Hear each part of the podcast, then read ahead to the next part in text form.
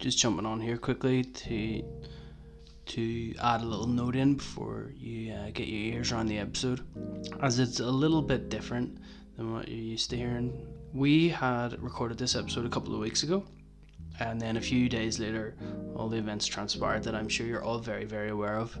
We wanted to do something about that, so what you're going to hear is two conversations that we've been very lucky to be able to have. We reached out to a number of organisations, and we have a chat with Women's Aid NI, and we have a chat with MyMy. So the first one you're going to hear is Sonia McMullen from Women's Aid NI, and we're talking about some of the core issues around these problems that we've encountered here. And then you're going to hear a conversation with Ray Cunningham from MyMy, who are a mental health organisation in County Down in Northern Ireland, and that was really great to get in as well, because it kind of sits outside the issues that we've seen, but certainly there's overlap, and hopefully it can help somebody.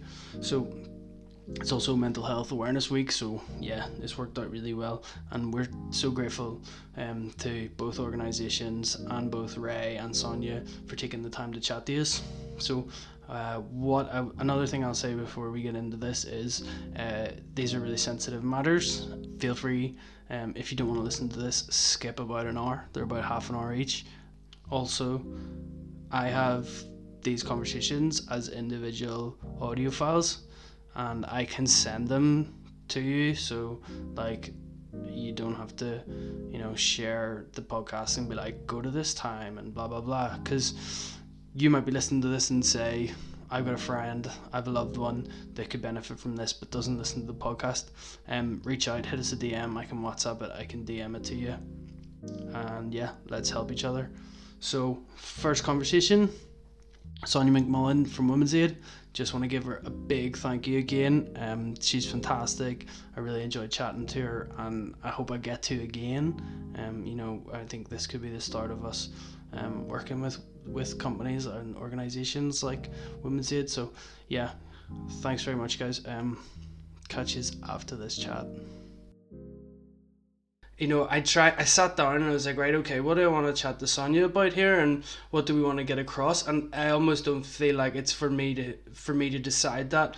And I also want to put out there that, like, I almost want my awkwardness to be out there, because you know, there's a lot of chat about having these uncomfortable conversations, and okay, I'm talking to you who is more of an expert on this stuff, but you know, it does kind of highlight, you know, okay, you might feel a bit weird chatting about these things, or you don't know how to address certain issues, and I think that's okay for us to put out there. Like, I'm not going to pretend that I'm like some clean cut broadcaster that knows everything about everything, you know. I'm just a skater, and like, we normally talk about skateboarding. So but yeah, like, so you'd heard about these issues that we were faced with in the community. Like, yeah, it was really interesting actually, I suppose, due to the work that I do. You know, my daughter, she's 21, and she said, oh mum, have you seen or heard of any of this, just in case any of these women will be contacting you? And she showed me some of the posts, and she was really worried about people oversharing information and the vulnerability, you know, that comes with that. So yeah. That's how I found out about it, from my daughter. Yeah. And then Women's Aid, like, that's one of the main contacts, like, people can get in touch then, like, with any sort of issues. And Women's Aid is agency, you know, we're the lead agency tackling domestic violence and abuse in Northern Ireland. So we'd be focused on intimate partner violence, which of course includes, you know, emotional abuse, coercive control, financial abuse, sexual abuse as well.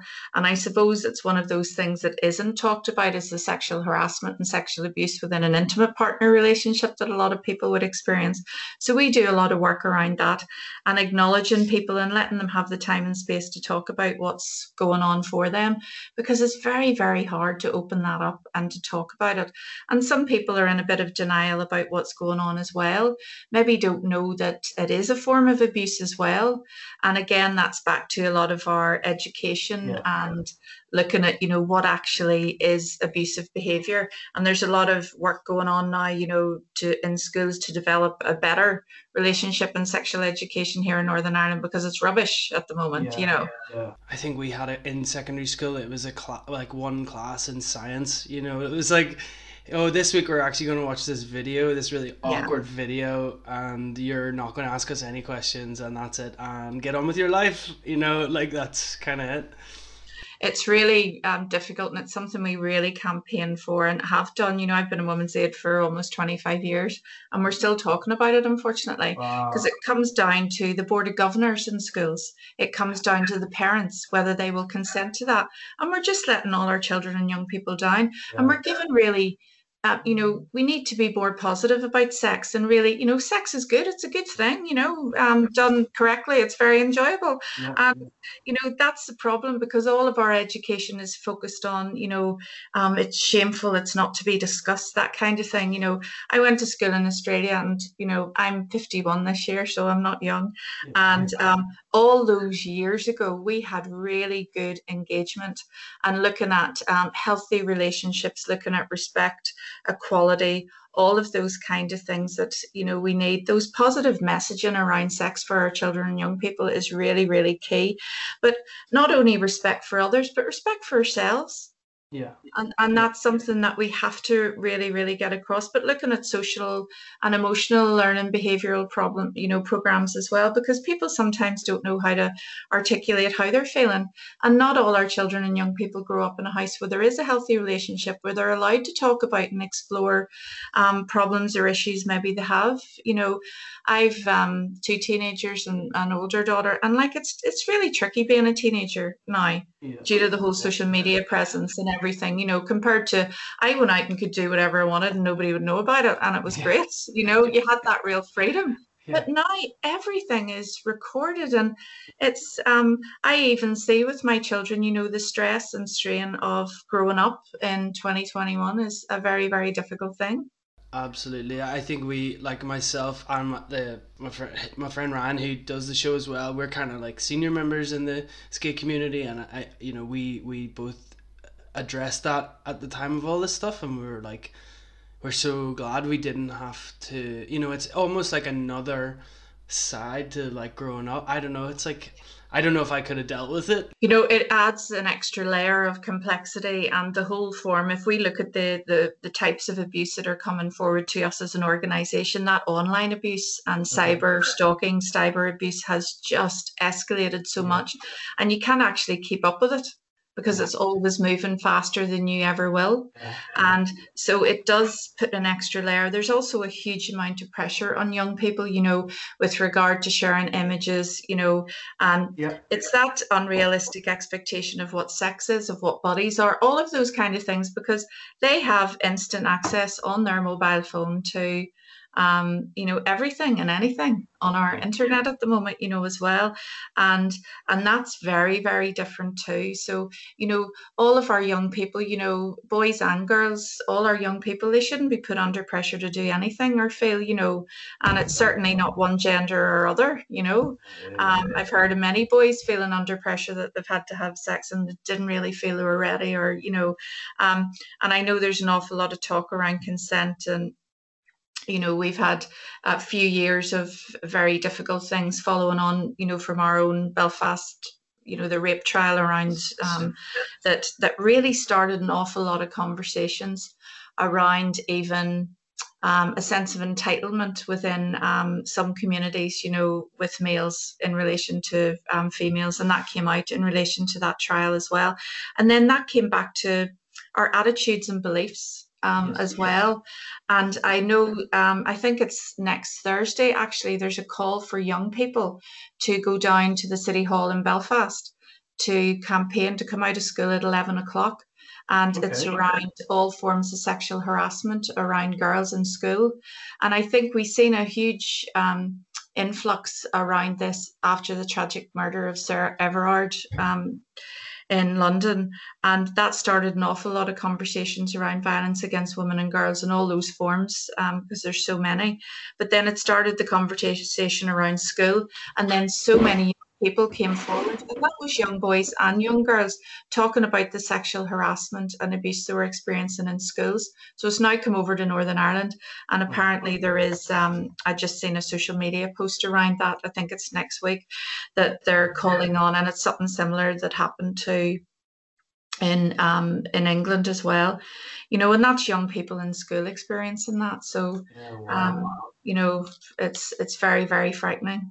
So are you guys able to get into the schools and talk to younger ones then? Yeah, we have a wonderful programme, Helping Hands. Now it's in primary schools, and it's a wonderful start because you can start talking about all of these behaviours at a very young age, and you can start talking about positive messages around feeling safe, around consent and all of those sort of things. So our Helping Hands programme, it usually happens in P5, and it's looking at all those key messages about, and it's giving children the vocabulary to be able to talk about what's happening for them. It's not a domestic violence programme, it doesn't talk about abuse, you know, and it gives the teachers the capacity. We train the teachers for 2 days, they go into the schools, and it matches the curriculum and all the rest of it, but the teachers feel more confident, and more disclosures come out of that, where children feel more able to tell, you know, because any form of abuse is shrouded in secrecy and guilt and shame and all of those things. People don't want to talk about it, they don't want to be different, people just want to be the same as everybody else,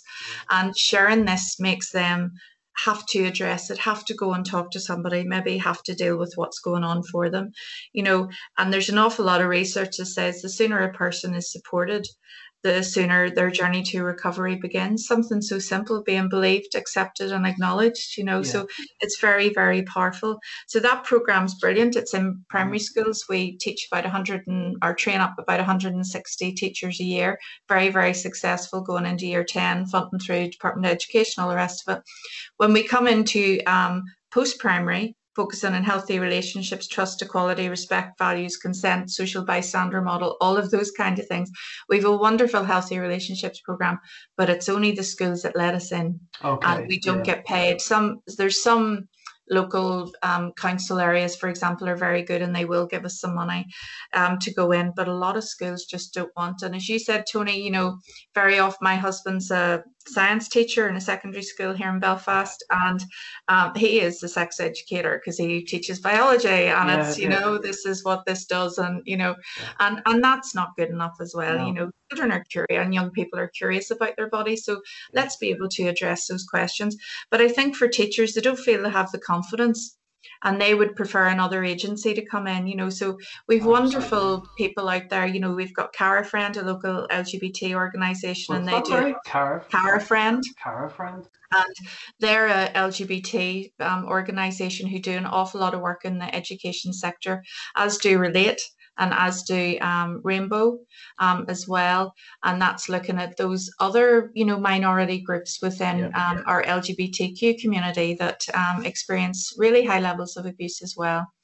We have Women's Aid groups across the whole of Northern Ireland, and they, all of that information can be accessed online through our website. Our Nexus as well are another charity who would deal with sexual abuse too. And then there's a 24-hour domestic and sexual abuse helpline, which is managed by Nexus as well, and that's their 24 hours. Somebody just wants to lift the phone and talk, maybe, and it's for women and men, you know, it's for everybody, and it's domestic violence, sexual violence. So it's a really good starting point for people. You don't have to give your name, you can talk in confidence, and sometimes that's a really good starting point for people. Because it's really difficult for you as well, even if someone discloses to you, you know. For me, I live and breathe all of this, but for other people, it's like, oh God, what do I do with this? My God, ooh, how do I respond? And it's really about, well, look, here's a number. Why don't you give them a ring? And it is about acknowledging, sticking in with them, supporting them as much as you can, letting them talk, because, you know, a lot of abuse that we talk about, social isolation now in relation to COVID and all this, and you know, but that's a form of abuse as well, you know. So we're encouraging people over the last year to check in with friends, colleagues, you know, family members, and make sure people are all right, because that support network has really been cut off during the last year, you know. So it's always good to talk, just in relation to our mental health anyway. for me, just chatting to you, chatting to you before this chat, like, even that was really good for me, being somebody who luckily hasn't had any problems with these issues, but wants to, you know, I'm somebody who cares about a community in this instance, and so I think my responsibility here is to know a little bit more and try and understand a bit more. So, you know, numbers like that, are these just for people who are experienced, like, is this just victim support, or is this for anybody really? Or a lot of those are more victim support, but yeah, we get an awful lot of calls from friends and family looking, how yeah, can I support this loved one? And that's really, really important. Also, the websites are really good and have an awful lot of resources and tools as well, you know, if you know yeah, someone who yeah, is affected, that kind of thing. Yeah. And, you know, we really, really encourage that, because it's about educating ourselves. And, yeah, you know, we've been calling on, you know, our government for a really good public awareness campaign around all of these issues, you know, and we haven't quite got there yet.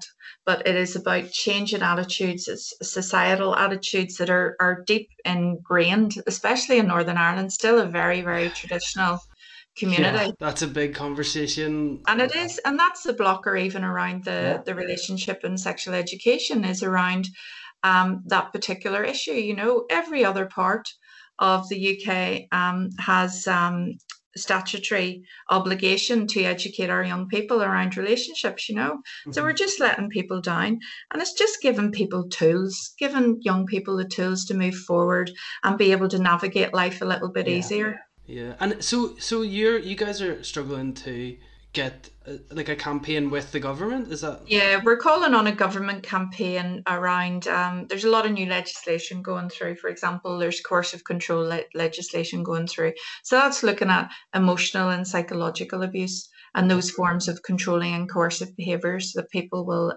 experience.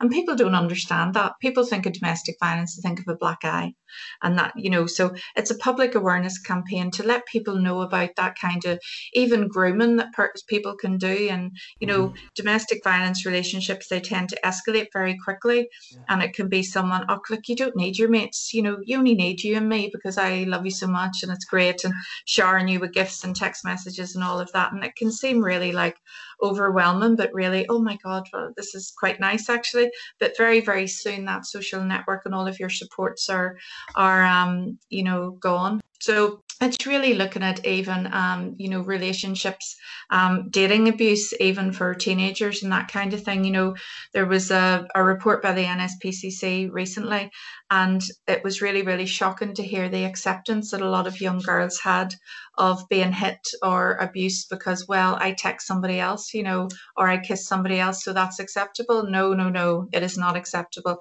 So it's changing that whole attitude for our young people, you know, and that has to start at a very, very young age, you know, because, you know, to have those real positive messages out there about relationship. And it just comes back to respect and equality and trust and you know, hopefully we'll get there. But it's a real generational change here in Northern Ireland, because it is, you know, we're not getting a focus out there in our schools around having the opportunity to transform our attitudes, beliefs and norms. And it's not all about education. You know, we shouldn't just say it sits just with, because it doesn't, as I say, it sits with the whole of our society. Yeah, it's a societal shift. Yeah, definitely. The it's funny, you know, I think it's really amazing the work you're doing in the primary schools, like, and we talked about resources there on the site, and just talking to you and finding out about that guy Jackson Katz, like, I heard him say something, and it was, he said that language structures thought. And I think that's really interesting, you know, like, and you guys going in at a young age to talk to kids and how to get that language, you know, language is a big part of it. Yeah, well, a lot of people don't have the language to articulate what's going on for them, especially wee kids at a young age. So that can come out in aggressive behaviour and really bad behaviour in the classroom and all of that. So it's about them having the language and the confidence to be able to say, you know, well, I have the right to feel safe and others have the right to feel safe with me. And a huge part of that work, they get a wonderful little journal, but it's about looking at their support networks and their helping hand, you know. Yeah. I've got Granny, the dinner lady, my teacher, you know, the neighbour, Mrs. Smith, and then I've got, you know, Auntie Sarah shoved up my sleeve in case none of them are available, you know. And it's really, really important, but it's given them, you know, the vocabulary to be able to articulate what's going on for them, because often kids feel it, you know, their tummy, a stomach ache, you know, that kind of thing, you know, and it's those feelings or butterflies or, you know, real anxiety. And for an awful lot of people, they're living with a real heightened level of anxiety all the time. And for our children and young people, it's we teach them, you know, sort of how to self-regulate as well. You know, if you're a normal sort of, or if you're ticking along all right, you know how to regulate yourself and get yourself back in the zone again. But for some people, they don't. It's just out of control, and they're hyper. Or the other people who are hypo, they disassociate, they numb out, and often they're not seen then too, you know. So it's about giving people the tools and resources to be able to self-regulate, to get themselves back up there, you know, where they should be. So things like that that seem very, very simple, but very, very powerful for a child to know, right, I know what's happening and I feel this coming up inside me. Okay, I know what I need to go and do now, you know.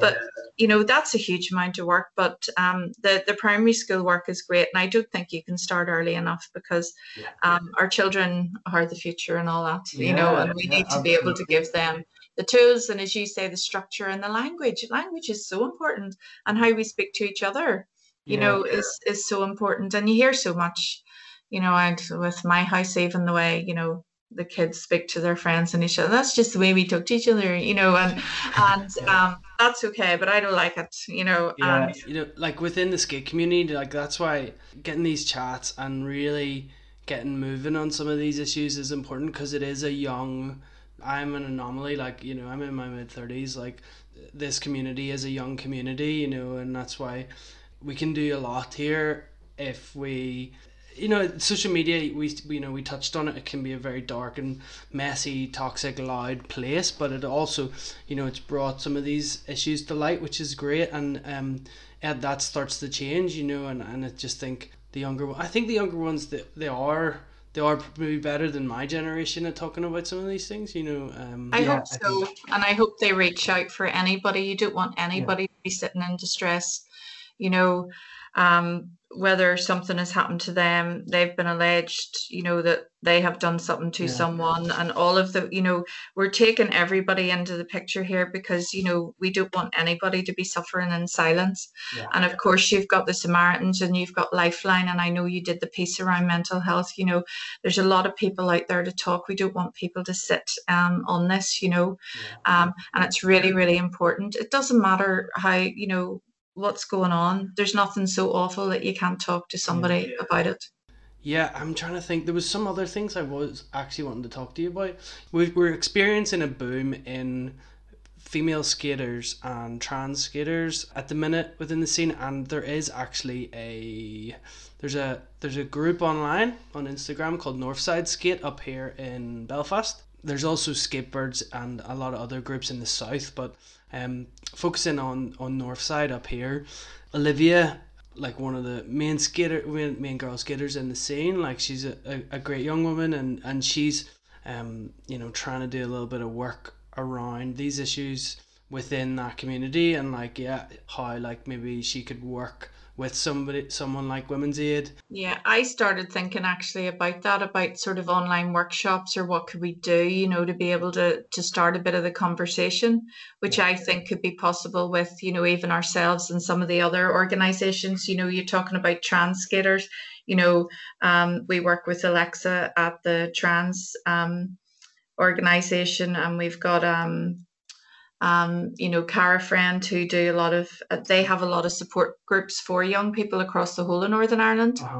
I'm actually on their board, and they're just a wonderful organisation. They really, really are. What sort of work is that? Cara-Friend do, their biggest focus is young people. So they work with kids. I think it's from about 13 to 25 actually is the age group that they would work with. They go into schools and do awareness sessions for teachers, but they also do awareness sessions then for children and young people as well within schools.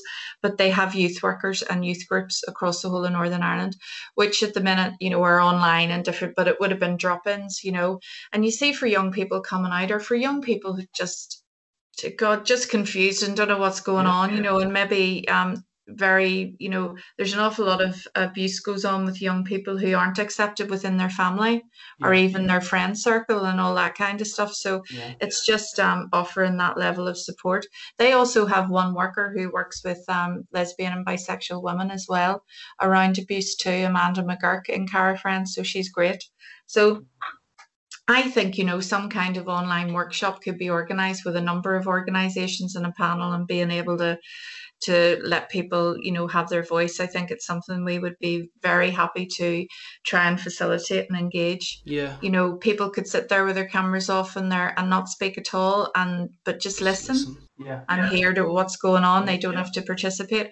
But again, just about that awareness raising and giving people an opportunity, because not everybody has an opportunity to hear what's going on and what support's available. And, you know, so I think that is a really good idea.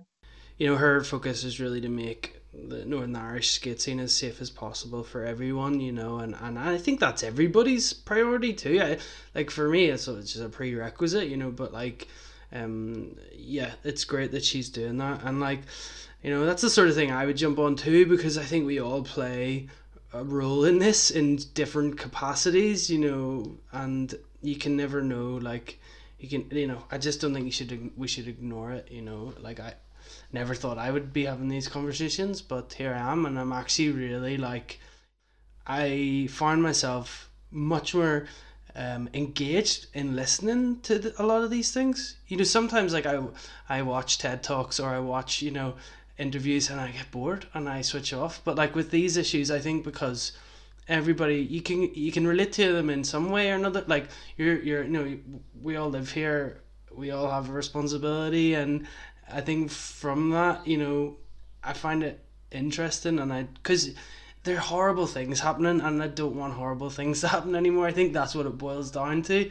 And it's just about starting the conversation, because it's for all of us. It's for men and boys and women and girls, and it's a conversation for everybody. It's not segregating, or, you know, I know women and girls are more disproportionately affected by a lot of these crimes, and that's just statistics, you know, but everybody needs to come along in this journey and have the opportunity, because we know men and boys suffer high levels of abuse as well. Yeah, for sure. I don't know. I don't even know how to wrap something like this up, because I don't think you can, you know. I'm not going to keep you here forever though, don't worry. I think it's so positive that you have engaged and reached out, Tony, to be honest, and really want to get support out there and give an opportunity for this discussion to start, which I think is only a good thing. You know, you haven't sort of seen all of this happen and go, oh, hey, we'll leave that, it'll pass, you know. You've actually recognized it, and you've wanted to try and deal with it head on, which I welcome, and I think is great. And I think this is only part of the journey and the start of it, within your community, because so many issues have come up that let's start the conversation and let people talk about it and make sure everyone has the right support that they need to move forward. Yeah, I think, you know, this, we touched on it earlier in our conversation, you know, this is a societal issue and a societal shift. So with that, you know, you could argue, well, it's societal, so we don't really need to do anything. And that maybe was my thought at the start of this whole thing, if I'm being fully honest here. You know, whenever this started to come out, it was like, these are private matters, let's not do anything. But then the number of them escalated, and it's like, okay, we do need to say something. It's still societal, but I think if you can tackle these things within your small cluster community, you know, whatever hobby it is you're in, like, let's not just say skateboarding, another sport, or I don't know, whatever, something, I can't think of anything right now, but... Well, yeah, no, Tony, you're right. It's about calling it out, and it's even, you know, Jackson Capp talks about that locker room culture, you know, and the bystander model. And if one person calls out that kind of inappropriate behaviour whenever they're out and go, oh, look, hey, you know, I don't think that's right, you know, leave her alone, leave him alone, whatever. And then other people, oh, okay, yeah, that's right, leave them alone. And, you know, other people follow. And it's very... You have to be very brave to take that step and be that first person, but we all can do that, and we all have a responsibility, you know. Yeah exactly. I'm really chuffed with everything we've chatted about. I think, you know, there's a lot there. You know, there's never going to be everything, but, you know, I'm happy. Like, is there anything that any information you think we've left out or... I just think it, you know, it's really good to get all of those agencies and supports out there, and that's really the main thing for me. But I'm more than happy to engage in any way we can, moving forward, you know, with Olivia and yourself.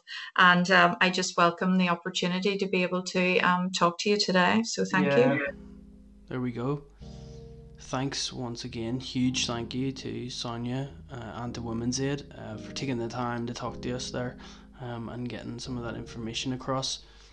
All of the agencies and organisations that Sonia was talking about will be listed in this show notes, and we'll maybe try and get them online as well in some shape or form for you. So I hope you've enjoyed that, and I hope enjoy isn't the right word, but you know, I hope this was useful to use, and and I hope you stick about here for this second conversation, which is with MyMy.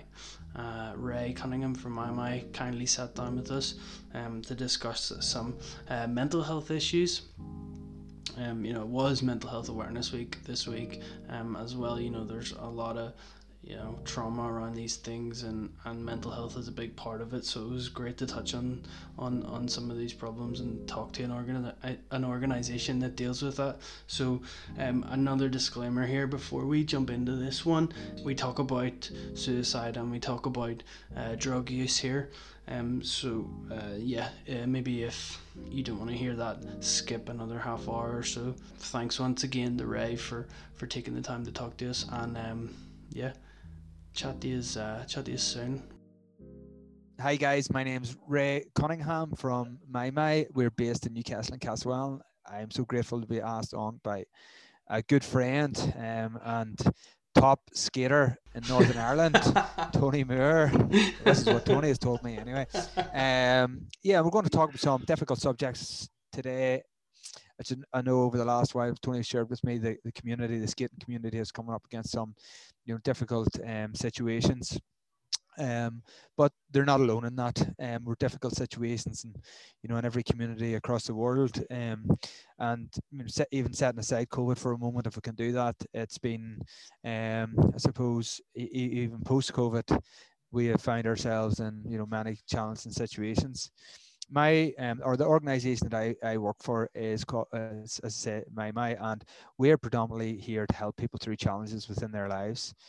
It was nicely set up by a few of us who had come through, you know, real tough experiences ourselves through suicide and bereavement and things like that, and we felt that there wasn't the appropriate support locally.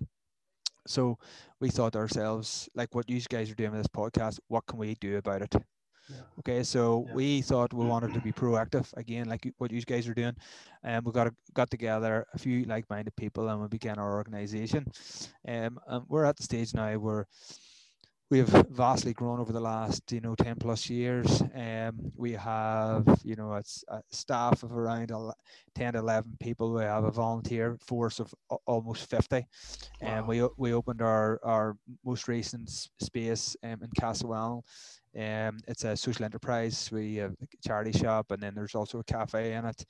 And it's amazing. We also have we used as a drop-in space for people if they're in distress, come in, sit down, speak to one of our trained team. We are currently and have been working on for some time our large project, which is Ardenbannon Outdoor Education Centre. We recently agreed to buy it off the Education Authority, and it's a beautiful 16-acre site, and we believe this model will not only change the mental ill health within Northern Ireland, but many other health outcomes, and it really will be focused on community and social, how we can support each other, how we can work through these issues together, and ultimately leave a better, you know, space or home behind for the next generation to come in and follow us. So the reason why I'm saying all of these things and we're in a, you know, great place currently is that it wasn't always like that. For me, 13 years ago, I found myself swinging off the end of a rope. I wanted to die. I didn't want to be here anymore. And for most of my life up to that point, I didn't want to be here. I walked around from, you know, primary school to secondary school life on my own, extremely lonely. I grew up in an alcoholic household where my father was really unwell and struggled with alcoholism. Now, that being said, there was loads of love and you know, kindness and warmth in our family. But for me as a young kid at that stage, that family didn't, it wasn't enough for me, which now it is. But where I was in my life, I was just so alone, so lonely, and that later, that, you know, searching to fill that void of emptiness led me down a road of real chaos and destruction, where I got to the stage, you know, I was abusing, you know, a serious amount of drugs and serious amount of alcohol, and destroying nearly every relationship that I was ever been in with somebody, and, you know, letting down loved ones, letting down family, letting down friends, and it just got to me to the point that I, you know, felt that I was worthless and a scumbag and I'd nothing to offer the world. So I ended up on a rope. Thankfully, I was unsuccessful, and really at that point you would think that would be, you know, someone's rock bottom, but for me it wasn't. Life just still got out of control, and got to the stage where I got a phone call one day to say that my brother was found dead. He had taken his own life. His name was Lawrence, and he died in Nigeria.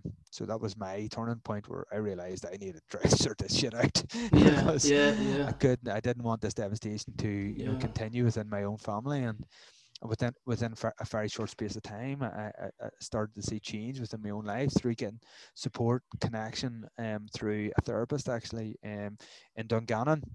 I traveled to see him back and forth a year and a half, and it was just really transformative and amazing.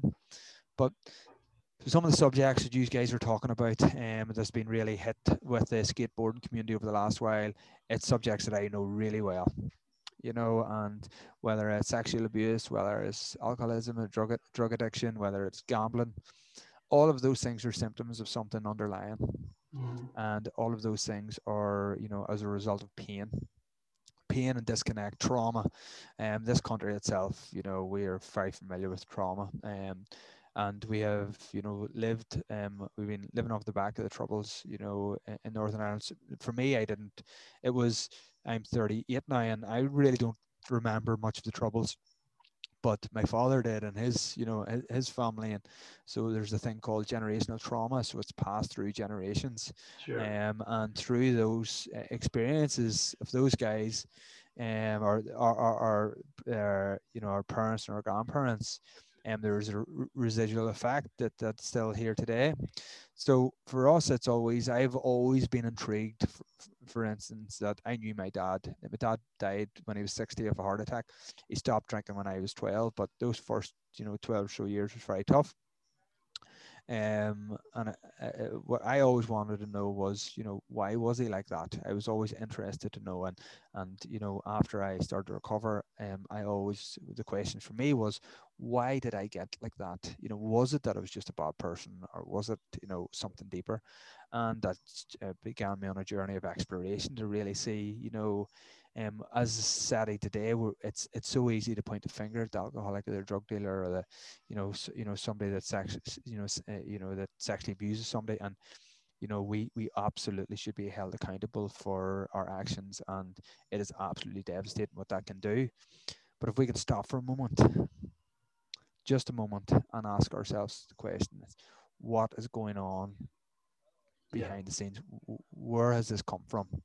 Okay, so we need to step back from just being an angry society and pointing the fingers at people for the way things are, and try to take some level of responsibility and ask ourselves, what can I do? Am I a person that's just angry and points the finger?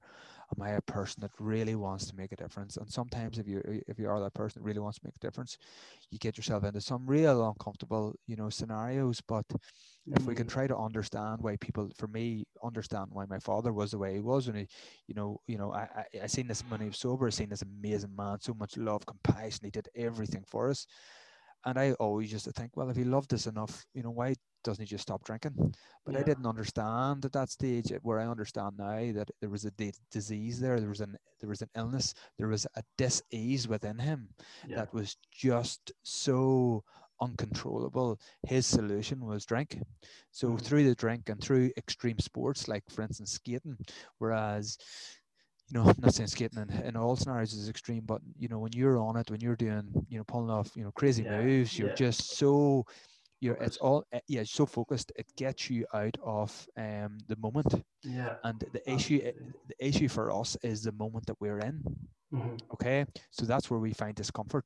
When we're alone with our own thoughts, that's where we find discomfort. So we do extreme things, whether it's extreme sports, whether it's alcoholism, whether it's drug addiction, gambling, all of these things. You know, like my father knew picking up a pint that it was going to hurt my family. He knew that, but his pain was so great that it was overwhelming for him. It outweighed it, you know, and that's just generally how things are. So for me, when I was able to start to understand why I was the way I was, it gave me an opportunity to apply change within my life. And that then, within a moment, Tony, of understanding that, my life started to change. You know, I walked through, I would say, a good 26 years of my life alone. I was the guy on a Friday night that phoned everybody to see where they're going out, with the hope that they would say, yeah, we're going out tonight, come on and join us. I never got a phone call on a Friday night, hey Ray, we're all going out tonight for a pint, do you want to come and join us? I was always trying to fit in. Okay, I would have been the guy on a night out that I would have you know, bought a bag of Coke, you know, and shared it with the guys, or, you know, oh Tony, I'll get you this pint just so you'd accept me. I was just trying to find acceptance. Okay, and the problem was, it wasn't that other people didn't accept me, it was because I didn't accept myself. I didn't realize myself. So this journey over the last 10 plus year for me has been a journey of self-acceptance, to realize that I'm absolutely enough.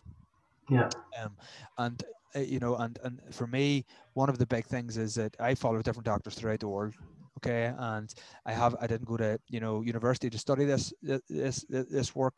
This has been a passion of mine, and I say I'm the director of an amazing organization, and which is this, what the work that we do is very important.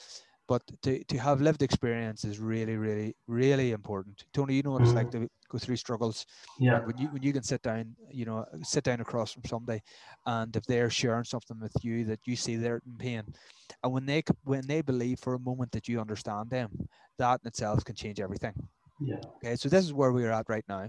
Okay, I do intervention calls where people are in absolute distress, despair, suicidal. I would, you know, I've cut people down, I've bandaged people up, resuscitated people, all of those sorts of things. You know, I've done around 1,000 of them over the last 10 years. And I look at that as, when I meet that person, I look at that as somebody is almost like the dark night of the soul, okay, where you're in so much pain. And for me, that is your true self telling you to stop. You're going the wrong way, you're looking in all the wrong places, what you're looking for is here, and it has always been here, you know. So that's where it comes back to self-acceptance, okay, to realize the things that you've done up to this point, you're not happy with them, you're not proud of them, you know, but the pain was just so overwhelming that it drove you to those places. So if we can, the first thing to understand is, if we can understand the pain, the why, what drives us to these things, if we can understand that, we can also understand ways then to move away from the pain and start to gradually add a bit of comfort into our lives. And when we start to do that, absolutely everything changes. Yeah. Okay, so this is maybe for a person that is struggling, that has come off the back of, you know, traumas and whatever form that have been, that your life does not always have to be like that. So I said I tried to take my own life 13 years ago. This morning, most of my mornings, before that point, most of the mornings I woke up, I didn't want to be here. But now I wake up, and I'm waking up from the shouts of my, you know, 12-week-old boy lying beside my beautiful wife, and the next thing, my 2.5-year-old daughter comes running into the room and shouts, get up, the sun's up. And that's how my mornings start now. And I work in an organization that I'm so proud to be a part of. I have these amazing conversations with amazing people like you, and talking about really important subjects. Now, I didn't feel that I was worth any of that. Okay, my head was filling it was full of crap. Yeah. Okay, and it wasn't real. So when I started to make sense of that and realize that, you know what, I'm actually not a bad person. You know, when I started to do that, Tony, absolutely everything changed. Yeah, everything changed. Relationships, you know, the real healthy relationships came into my life. You know, job opportunities, you know, opened up to me. amazing people started to come into my life, and from then everything has just changed. So we're in the middle of it. It's very difficult, you know, it really is difficult, but we need to understand the pain first, you know, where is that coming from, what is the root cause, rather than just focus solely on the behavior. Because the behavior is just a symptom. If we focus on the symptoms, we get nowhere. We need to get deeper. We need to get to the root. If we get to the root, everything changes. You know, so I'm in the privileged position today where, yes, mental health in this sector is very difficult, but the optimism, the drive for a healthier society outweighs the negativity. You know, I'm in this position today again that I see people's lives changing every single day, and miracles happen every single day. You know, so if you look for them, you will find them. I think what you're saying there works on a number of levels too. You know, and it's not like change is a funny thing. You know, it's not always dramatic too. And like within these scenarios, you know, we're kind of talking to everybody. It's like all of us are trying to understand this. And I think like just trying to understand these issues really can help us kind of move forward. So yeah, that idea around pain, like for sure. I think there's probably pain in everybody, you know, and learning to change, like learning to understand where that pain comes from and how to move forward, no matter what, in what sort of varying degree, is really, really beneficial. Absolutely. We'll always have pain. Pain's not a bad thing. Pain motivates us. Yeah. So it does, you know, but as long as it doesn't overwhelm us, you know, which is the key, you know. So we're really. And you've seen that where people have been at the point where, and you've been at that point where. I've been there. I lost my brother to it. So again, I'm not somebody who's just read this. I've lived it, you know, through losing my brother and doing, you know, they've been there myself, you know, but, and I honestly believe to my core that my life wasn't worth living. That was a load of crap.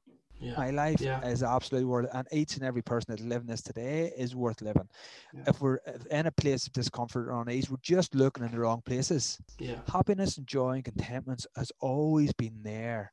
You know, it has always been there. You just need a little help to find it, and this is why organizations like ourselves are set up, and many amazing other organizations that's out there. Honestly, most of the people, either volunteers or involved in our organization, people that's come through have had lived experiences, challenging times in their lives. So if you're a person that has gone through that right now, I'm telling you, if you're ready to meet that and face that discomfort and get a little support, you know, a month, 6 months, a year down the line, your life's going to completely change. You know, no matter what the situation is now, I was broke as, I had a penny to my name, I had a beautiful house, I had a beautiful car, and all of these lovely materialistic things when I was early 20s, and I got my house repossessed, got my car taken off me, I had to go back home, live with mum and dad, and felt that it was a failure. All of that was obviously a tough experience, but I'm not in that position today, you know, so I've experienced that roller coaster, you know, many different, you know, things in life. But again, it comes back to the privilege of having these conversations. If we're ready to meet it, we, you know, let's meet it. And again, we can change the trajectory of our life, you know, and we just don't need to go to the drink to get a relief for the drugs. You find comfort in most areas of your life. Life becomes really amazing. You know, and I do believe that, and my life's great, you know. Life's great, and I'm not here rubbing it in anyone's noses. I lived the other side of it, but when I took care of myself. But it's an example like to show that whenever you start to accept and you can move forward, you can change these things. And I've gripped, like you, Tony, you're, you know, feel very privileged to know you, you know, and you're a great person.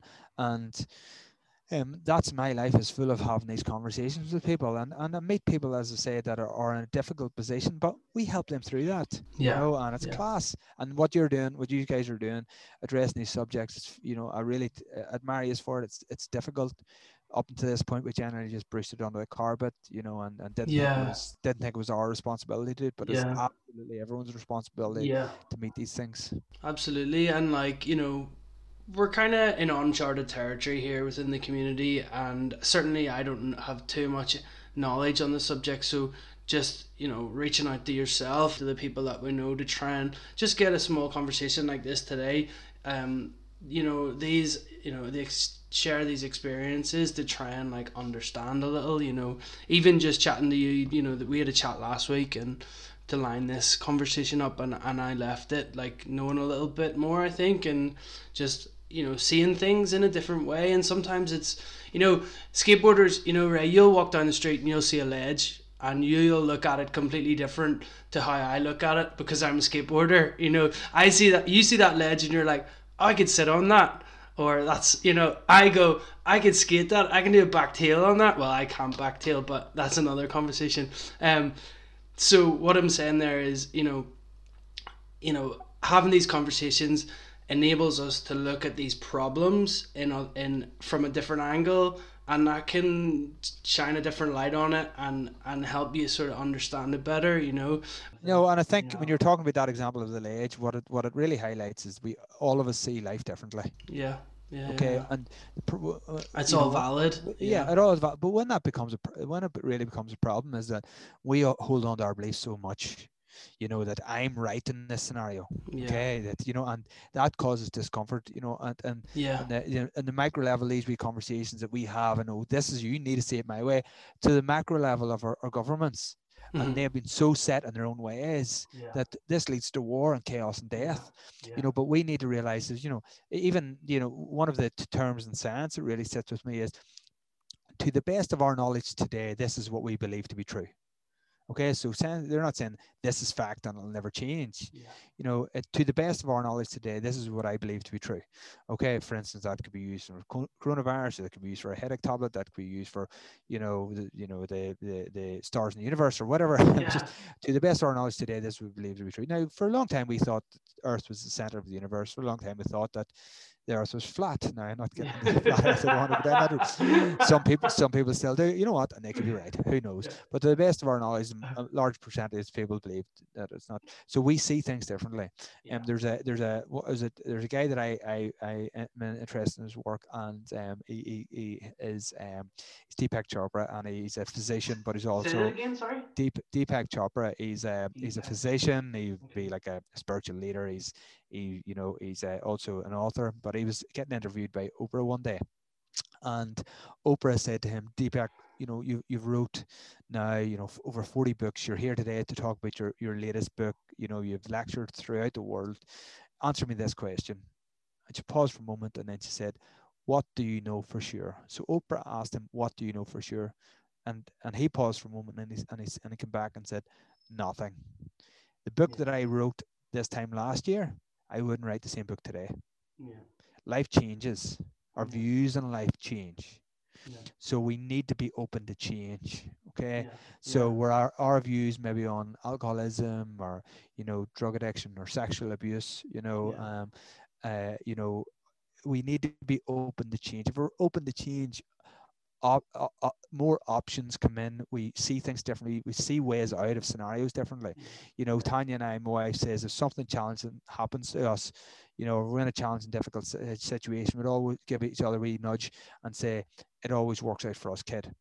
Yeah. It always works out for us, and we always find a way out or find a way around or through the scenario. Yeah. I want to leave you with this wee synopsis, Tony, of a thing I heard a while ago that I found that it just really empowers me, and I've listened to it maybe 100 times from a doctor that I follow. His name is Dr. Zach Bush, and I'm fascinated with his work. So Zach is a triple board certified doctor. He specialized in endocrinology, palliative care, and development of chemotherapy. He's no longer specializes in those fields, but he talks about this 36-hour shift that he did in the hospital. And he also talks about if somebody drops dead, you know, right in front of us, and we try to resuscitate them, and bring them back, the chances of us recovering that person is only 6%. So, you know, if out of 100 people that died right in front of us and we tried to resuscitate them all, only 6%, 6 will come back. Okay, so we're really poor at it. So he talks about this one shift where over the course of 36 hours, they had three people that actually passed away. Okay. And they were able to bring them all back. Him and his team were able to bring them all back. And they're like, wow, this is amazing. This is never mind, you know, 1, 3. But over the next 36-hour period, we went around the mall to speak to them just to see how their stay was. Could make them any more comfortable? Was there anybody that wanted to call? But there were three completely different people. There was a young 19-year-old backpacker who's traveling around the States. There was a 65-year-old African-American pastor who every day there would have been between 100 to 200 people came and visited him every day. He wanted to be off the world. He was loved. He had a purpose. And then we had an elderly white lady who was in her late 70s. So he said, right, he made a point of going around and speaking to them. And they went to the first guy and the second man, and then the elderly lady. And he, what really astounded him, or it really took his breath away, was each person met him with the three identical things. The three identical scenarios. Okay, they weren't in the same room. Yeah. The first thing was that each and every one of them says, "Doc, why did you bring me back?" Okay, why did you bring me back? And that really surprised him. The second thing was, "Doc, when we crossed over, we stepped into this white light. Words would pale." The best words we could try to articulate would pale in comparison to what that white light actually was. It was just unexplainable, the beauty of it. And the third thing that really, really surprised them was each one of them said, in exactly the same words, was, once we stepped over and into that white light, for the first time in our lives, we fully accepted ourselves. For the first time in our lives, we let go of all of the imperfections, all of our shortcomings, and realized that we were absolutely enough. Absolutely enough. So why I share that is that if we can reach that point before our death moment, if we can reach that point right now to realize that we are absolutely enough and let go of all of the crap and all of the beliefs that we have about ourselves and realize that we're complete and we are enough and we fully accept and we fully love ourselves, and then take that a step further to realize that the person standing next to us is fully enough and we love them completely and let go of all the beliefs that we have around them. And for me, that really hit me. And I've seen that at people's death moments when I've done interventions. And when, I see them for their true self and to recognize that they're so complete, so perfect, so amazing. But their head is taking them to completely, and the pain is taking them to a completely different place. If we can realize that now, Tony, not only Northern Ireland would be a different place to live in, the whole world would be a different place to live in. Yeah. And I have the opportunity and the privilege to see that every single day. We're all enough, Tony.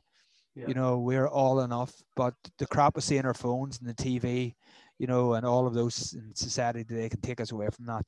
Yeah. But your listeners today, if not, they take nothing else away from me ranting here for however long it's been, is to realize that they are absolutely enough. If you do ground yourself in that, everything in your life will change for the better. Yeah, amazing. Thanks, man. Man, we've so much ground to cut. It's a constant work in progress, isn't it? Absolutely. It's all these things and just wee chats like this, man. That's awesome. Seriously, thank you. Yeah, privilege, and it is a privilege to be asked, Tony. To speak, with you, yeah. and on these difficult subjects. I'm so chuffed that you would take the time to chat this. We are not by any way professional broadcasters. We don't have a big audience. It's a small audience, but our community's tight, and people do. I do believe they all care about each other. And I want to see it just. Move forward as best as it can, and in your story there about accepting yourselves, if you can accept yourself, accept the person next to you, we can try and make things a little bit better, and it works on a number of levels. So for me right now, within the skate community, it's about trying to make it a little bit better, you know. So, you know, we just got to keep having conversations and keep trying to learn and grow, like. Absolutely. That's it, mate. We just need to talk. For me, it's like I just accept that I don't have answers, you know. I just stay curious and like stay open and just try and navigate it as best I can. But, absolutely, yeah. Definitely. Do you want to plug any other MyMy stuff? Full disclosure here, guys. Like, you know, I've benefited from counseling sessions at MyMy. It's something that I've was like very, very privileged to be able to have the benefit of, and it was something also that I found it hard to maybe. I never thought I would have to do something like that, you know. I thought I was kind of like, all right, but you know, sometimes these things you need them, and they're there, you know. And MyMy is an absolutely amazing like service that people can avail of. Like what you guys have set up is mad. Like it's so good. So yeah, Ray. Like if anybody wanted to reach out, like how do they find you? You give us a call on 08437 27549. Or you can reach us through our website at www.mymy.org.uk. You can also check us out on Facebook. The Facebook page is probably all your skaters don't are too cool to go on Facebook. We'll put it out anyway. It's Mind Your Mate and Yourself on Facebook, or on Instagram. It's MyMy_NI, I believe. And yeah, we're doing some real cool things, guys. So please engage with us, you know. Yeah. Follow us on social media, come down and see our social enterprise Castle Islands class. Yeah, if it, you know, we do say so ourselves, but yeah, it's really cool. Yeah. And yeah, like what you guys are doing, we're just trying to be part of the change. Yeah. Be the change, you know, because it's not, we can't set about waiting on it. Yeah. Okay, we cannot set about. We must be the change ourselves. We must push forward ourselves, you know, and that's where I believe it needs to come from within us, and to turn the tide on the challenge that we're faced with today. But and I believe we're doing it, and I believe that it will be a better place once our day is gone. All the work in progress. Yeah, man. Absolutely. Exactly. Yeah. Thanks so much, Ray. You're very welcome. Yeah, cheers. You are now listening to Useless Wooden Noise. All things Irish skateboarding with Ryan and Tony.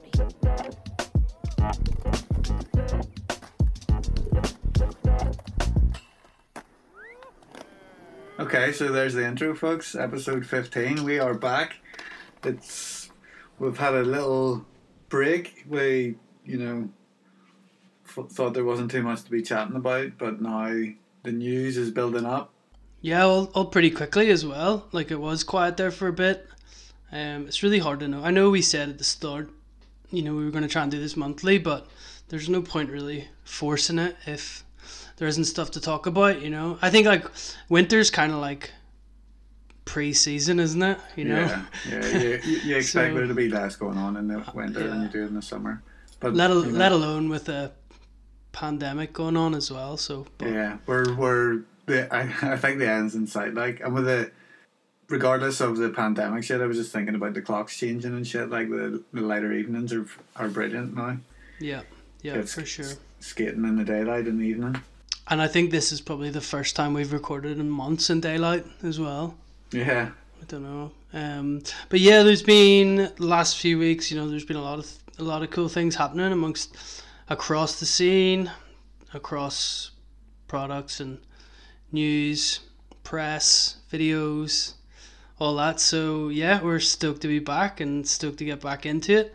Before we go ahead with the usual proceedings, we'll have a bit of housekeeping here to do, and just maybe a new sort of, I don't know, we're at episode 15. I think some of the followers count on Instagram's gone up a bit, and there's been a bit of press recently, so might be a good time to reintroduce ourselves on the podcast, just because there might be some new listeners out there. So if you are new, thanks for hitting play and joining us.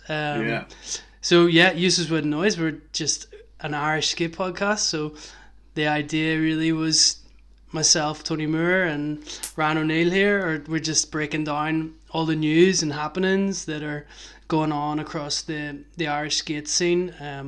You know, we're trying to cover all the companies that are out there, the events that are happening, and some news across the sort of the parks and stuff as well, just to create a sort of platform to speak about all those things, to get it out there to as many people as possible. So yeah, I think like from we started, that was the goal. It seems to be working well. So here we are, episode 15, and yeah, it's all good. But yeah, as well, another thing that I suppose a good thing to mention with that as well, we're kind of focused on not only the future of Irish skateboarding, but we're very much celebrate the past as well, you know, sort of communicating that to the audience too. So yeah, if you're new, buckle in. It can be a bumpy ride at times, but yeah. And for anybody who's listening there and has been listening, thanks for the support, and yeah. Yeah, we really appreciate it, you know. Tony's trying to make us cry before we start here. Yeah. Oh man, I'm just hyped, like, you know. Yeah, always gets me stoked. I've been in a bit of a skate funk recently, so I've been super hyped today because talking about just good shit going on just gets me hyped, you know? It's good for us too. Like, once we start chatting and stop thinking that we're recording ourselves talk and we get in the zone here, it actually isn't too bad. But at the moment, I feel like I'm a bit... don't know what to say or what the fuck to talk about, so... Nah, it's all good. So yeah, we got... before we get into the news, there's quite a bit to get through here at the minute because we did take a bit of a break there. Before we go... get into those things, a little bit of useless wood noise housekeeping. Yeah, so boy. Since we last spoke, last episode we mentioned pins, our sort of little fundraiser drive that we were doing. We got some updates on that. It's been going good. Yeah, it has. It's been going good. There's been people all over Ireland. A few friends in England as well have been buying them. So there's like, I think I've got like 6 left here, maybe you've got the same. Yep. So they're nearly sold out. If anyone still wants one, you know, you'll probably need to, they might even be gone by the time this hits the airwaves, but yeah, been good interest from all the listeners for the getting sold the pins, so we're hyped on them, like. Yeah, and we hope you are all too. Yeah, great response on them, so guys, yeah, get in those last orders there.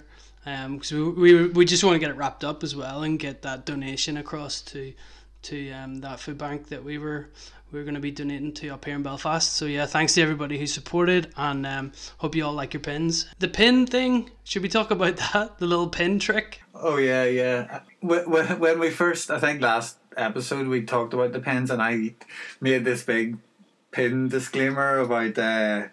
You know, watch you don't rub anything up against your pin or it'll pop off your jumper. And then like a day later, I had my Chief Wiggum Wiggy Smalls and it popped off going into Portavogee Skate Park.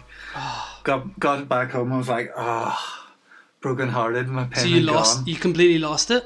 Yeah. So Tony had, I don't know where. Tony, who had these little things? It was a friend, Billy Woods. Shout out Billy. Yeah, big up Billy. So Billy had these little like clamp things you screw on with an Allen key, so that the thing that comes with our is like a safety pin style pop on and off thing, which pops on pretty on and off pretty easily. So we got these little Allen key clamp things that don't come off for shit. You're more likely to pull your jacket apart and lose your pin.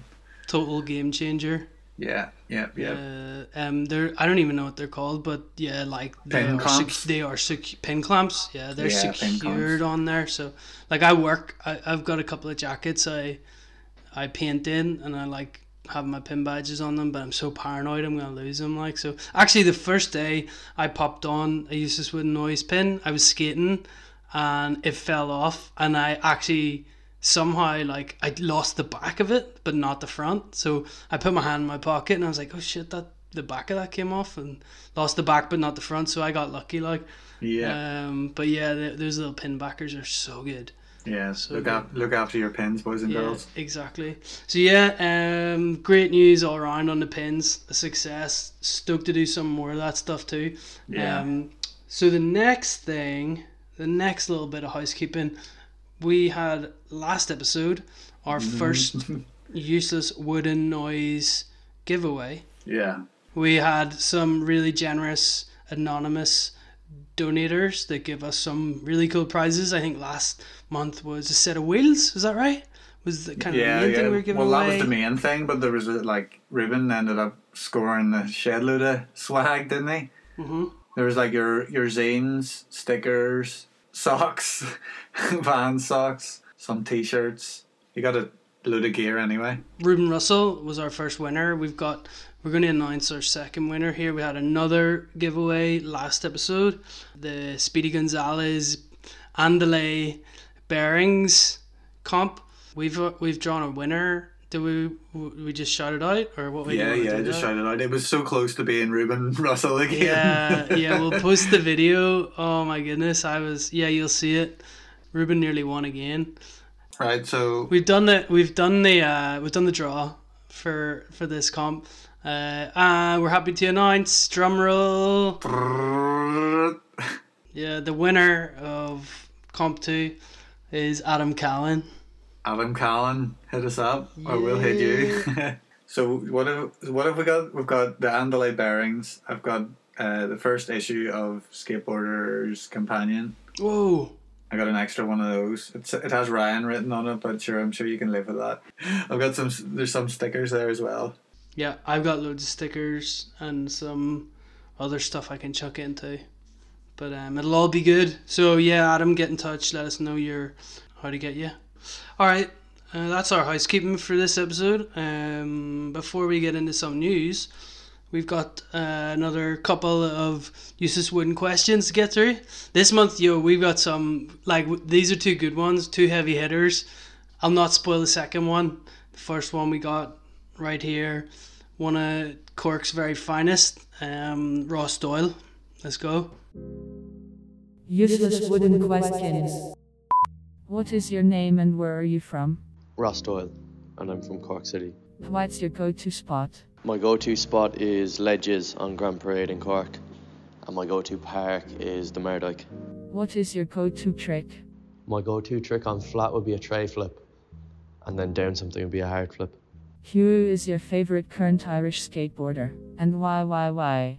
Oh man, it's so hard to choose just one, because so many of the homies are killing it at the moment. If I had to pick just one, it'd be Keaneeds. Just style, trick selection. He's been killing it for so long now. And he's a gent as well. Who is your favourite all-time Irish skateboarder? Probably be Nicky O'Keefe, man. He brought us all up from the start in Cork. He's taught us all how to skate back in Touchwood when we were all really young. So I owe a lot to him. And he was killing it back then as well. It used to be so sick to watch him skate. What is your current setup? At the moment, I'm just skating a blank shop deck, 825, 148 Thunder trucks, just the standard ones. Croupier 54 mil wheels, Reds bearings, Jessup grip, and just Allen Key hardware. Tell us about your first setup. So when I started skating, I just started on like a Smith's board for like a tenner or something. And then my first like proper complete I got was an enough complete board my dad got from me online like 10 years ago now. It was just on a place called Skate Asylum, I think it was called at the time. But the first setup that I made like myself, I think I definitely got it all in Touchwood. It was a foundation board, Royal trucks, fracture wheels, girl bearings, oh man. Oh yeah, girl grip tape. It was like that grip that had the little stencil cut out in the middle. Anybody that started skating in Cork around that time, they know the one I'm on about. What's your favourite thing about Irish skating? Man, the scene for sure. I love how tight knit it is, like everybody knows everybody. I think it really hit when I went to Barcy for the first time 3 years ago.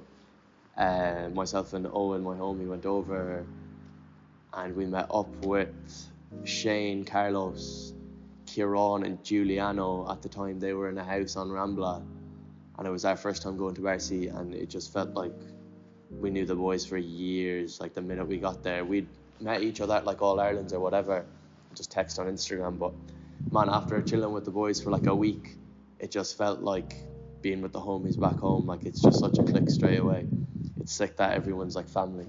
Useless Wooden Noise thanks you for your answers. Any final shout outs or messages to the Irish skateboard masses? Yeah man, shout out all the homies killing it. Big love, you know who you are. And Prime Time in DC as well for keeping me stocked up. Really appreciate it. As well, nice one Ryan and Tony for having me on. Big up. Keep doing your thing. Useless Wooden Questions. He's a real, like, nice, well-spoken, quiet kind of chap. Like, you don't expect it. I was expecting him to be a nutcase when I met him. No, he's a tall gentleman, like. Yeah, he is. Thanks so much, Ross. Yeah, shout out Ross. Yeah, that was sick. We've another little dose of useless wooden questions later in the episode, and another heavy hitter for sure. Stay tuned. We get into some news. Yeah. Okay. Right at the top here of our news, we're gonna get through a couple of little skate park matters that are happening across country. First up, there is a new site for a park has been identified. So I guess this article's saying, you know, it's not. It actually doesn't say that it's 100% happening, but I mean, that's they're saying the worst. Yeah, they've identified the site. So basically, new skate park happening in Castlebar. Site at Loch Lana, so I'm not too familiar where that is, but I'm sure if you are down around Mayo or Sligo, maybe you know where that is, and hopefully that's good news to you. Yeah, speaking of new parks, as well as Connaught, Limerick, there's one in Moreau, I think the place is called, it's just outside of Limerick. I saw Mark Long and the boys hitting it up, chucked him a message, and yeah, he said it's been finished a while, but they only just took the fences down recently, so if you're in the fucking Limerick area, I'm sure you probably already know about it, but if you're visiting, hit that place up. It's a little place, but looks nice to skate. Looks fun. Nice A-frame. The boys are all hitting up mad flips over that shit, so... We banked the ledge. Yeah, oh, fucking, did you see Kane's shove it? Mm-hmm. Shove a keg behind Fakey or what? I can't even remember what it was. It was tight. Looks like, I guess... There's parks galore. Kilkenny as well. There was a... Paradicals or something, they post stuff from there. I'd asked the guy to send us some photos, but he hasn't yet, but I'm sure he will soon, just to get a good, like, I've seen footage of it, but I haven't seen a good photo of, like, the layout or what anything looks like, if you know what I mean, as a whole, rather than, you know, separate bits. The new park in Portavogie, I've been hitting it up quite a bit. It's good shit, like, we skated it, and then I've skated it a couple of times since. Like, if you can get a session there without any kids and that, it's good fun. But the kids down there, they're pretty sound though. They're not like... Yeah, they've no idea what's going on. They just get out of the way. Yeah, they're dead on. Yeah, that Limerick Park, man, like, it looks like the boys have already sort of shut it down, like, but it'll be really good. You know, that's going to serve them guys so well. And, like, it'll be cool to see what other mad shit they managed to do at that place. And a last little bit of park news. We might have mentioned this park ages ago. It's been in the mix, like, for a while, but, you know, it keeps kind of... It's, you know, it's like that Castlebar thing we're saying, you know, the site's been identified, but they aren't actually saying that it's being built. They aren't saying that there's no completion date, so there's a lot of stages to these things, and one of those sort of similar scenarios is the Newton Abbey Park up here in Northern Ireland. Newton Abbey's, for those of you who don't know, is just a kind of little, like... it's not a suburb, is it? It's like its own little town, isn't it? Yeah. It's a suburb of Belfast. Yeah, like, it is part of Belfast, isn't it? Yeah, but it's like Greater Belfast. I think so, yeah. Like, kind of north of Belfast. But yeah, they're getting a fairly substantial park, and now it got set back a little while ago and had to go back to tender. But recently there, within the last couple of weeks, it's been all sort of, like, signed off on and confirmed. Yeah. So it's going ahead, and it looks really good. Like, myself and Ryan are luckily, you know, members of Skateboard NI, and we've been privy to the designs, and it looks ridiculous. Yeah. I think we thought for a while that... I thought that, you know, they had to start all that again, but it turns out that the design has been finalised, so now they just need to get whoever's building the place, and that's it. So fingers crossed. That was all good news there. New parks hitting the all ends of the country. So Reckless Park and Gorey are, you know, falling on hard times here. So during COVID, the park was obviously closed, and now the boys be struggling. So they're trying to raise €50,000 to try and help themselves stay open. They've got just over 10 grand already, so that's, you know, a fifth of the way there. But, you know, any penny will help these folks. So if you go on there, they have a GoFundMe where you can donate 50p, donate 50 quid, whatever you can. They had like a live DJ set that they were streaming on YouTube as well, you know, to try and raise money. Good cause, help the boys keep the park open, throw them some moolah. One of the only indoor facilities in the country, right? Yeah. Well, there's one in Sligo. I don't know what the deal is with that. Zero gravity, I think it's... Limerick's gone. Yeah. Nothing in Dublin, sure there isn't indoors? No. So it's kind of the only one. Hold up. Oh, wait, yep, Derry. We're remembering things on the fly here. Yeah. Looks like the Basement Skate Shop and Joe Hill have teamed up and got a space for a skate park. I think it's a little place to start with. Joe was saying to me, but if they can persuade the people that own the building to give them a bit more space, if it becomes popular, then maybe, you know, there's a chance for an extension on there. Damn. So that's, you know, that's great for Derry as well. Like, yeah, the scene seems to be thriving. Like, so hopefully that'll be well attended and they'll get a little bit more room up there. But it looks tight. Like, it looks good. Plenty of little and big things, you know, not everything's too gnarly for us over the hills buds. Big up Joe and Basement. So that was all our kind of skate park news there. Haphazard, as always. No other skate parks that we didn't jeepers, there's probably something that we haven't. There's not many popping up. Sure, tune in to episode 16 for the updated skate park list. Yeah, something new here from the Goblin team. They recently uploaded a lengthy blog post featuring a number of written submissions from the Irish skate community and beyond, I suppose. If you go to goblinmagazine.com, you'll find it on their blog, and I think it's the most recent post. But it was great. I haven't read them all. There's about 20 there. Yeah, but you've got like Andrew Gibbons, Gibbo.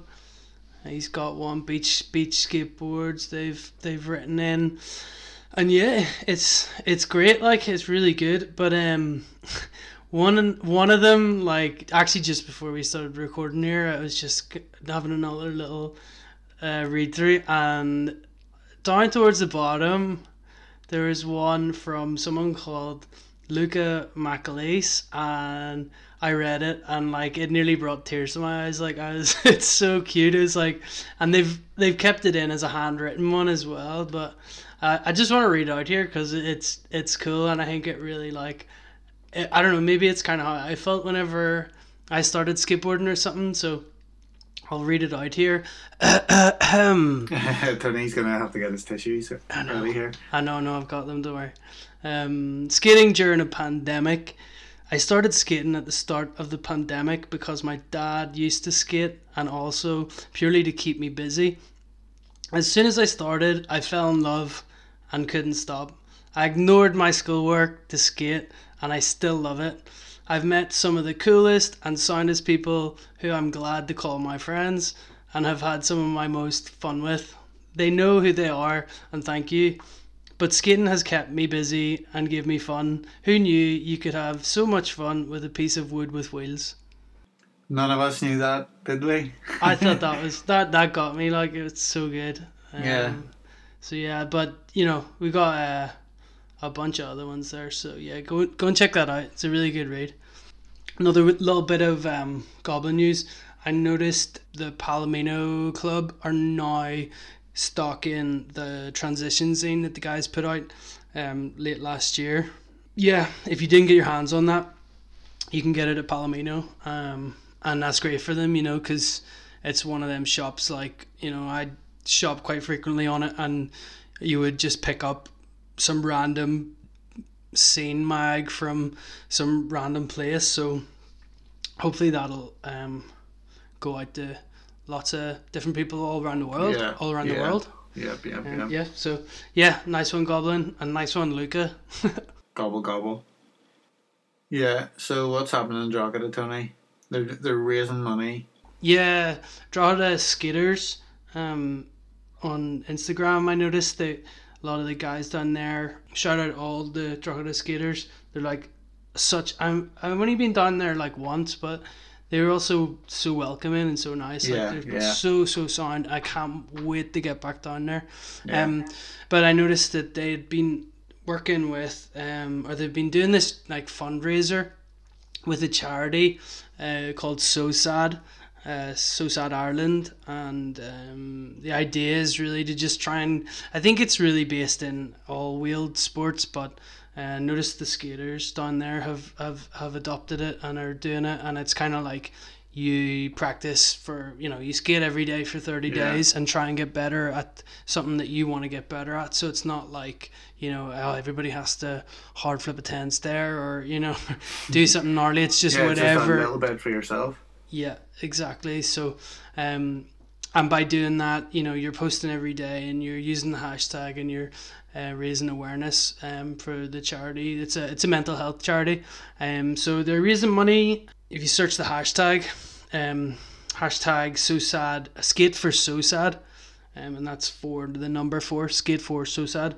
If you search that, you'll find it, and you'll find your way to the campaign pages. But the guys are going great. So it's a 30-day virtual challenge. They're sort of, as of recording, they're about 12 days in, and they've already smashed their goals. So the goal was €1,000, and they're already at €1,500. So, yeah, it's really cool.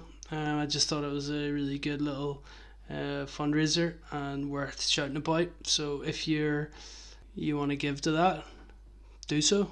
Yeah. And the guys as well as that. So Sad are actually, I was chatting to a lady called Siobhan at So Sad about this campaign, and she'd mentioned that off the back of it, they're trying to help the skaters get lights for their park down there. So there's a petition. We will share that petition. Do you know more about that? Had you seen it? Just seen the petition and signed it myself, but we'll link it up in our show notes and stuff. Obviously every friggin' skate park needs lights. You can't have a friggin' skate park with no lights. What are you playing at, Drogheda Council? I know, hopefully they'll get them. Like we were skating Banbridge Park recently, and you were saying I was commenting on just how good the lights are there. Like, you know, bridges, their lights are terrible. And the fact that there's 9,000 shoes thrown up around the light probably doesn't help. But true. Fingers crossed, Drogheda get their lights for the park. Fingers crossed. Future reference for anybody who's making a park in Ireland, just put flipping good lights on it. We want those ones from like the football stadiums where, you know, you have 8 shadows or whatever. If you look at them, your eyes will just fall off your face. Right. Last little bit of news here. We just want to talk about Bogganzine. Yeah, so we had Jay on last episode, and Jay Dorch's Tales of Yore, it went down a fucking storm. Anyone that messaged us on Insta was all, that was brilliant, like. Dorch got his own reality TV show. Keeping up with the Dorches. I know, big time. Nobody, and that's been the cool thing. Like since that last episode, and this is what we kind of want to touch on, is the sort of Bogganzine resurgence on Instagram. Like, you know, he's been posting loads. He's been giving like really cool insights into like the Wizard mag sort of. Yes, the Wizard volcano. The volcano spot in, is that in Donegal or is that in Derry? That's in Derry. Yeah. Well, so, it was in Derry, R.I.P. Yeah, he's just going off on...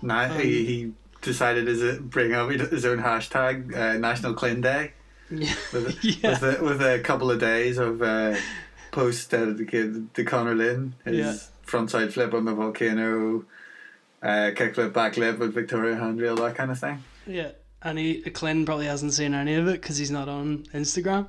Yeah, I'll have it to send Clint some of those clips and see what he's thinking, see if he gives a fuck or not. But yeah, we just wanted to thank Jay. Yeah. And hopefully be back at some point as well with some more stories. Sort of his corner in the podcast is always open. So if you haven't checked out Boggan, like, on Instagram, give it a follow. It's a must. Like, yeah. So all that Boggan chat, you know, kind of leads nicely into our next section of the podcast, and some product news, because the first one on the list is Boggan related.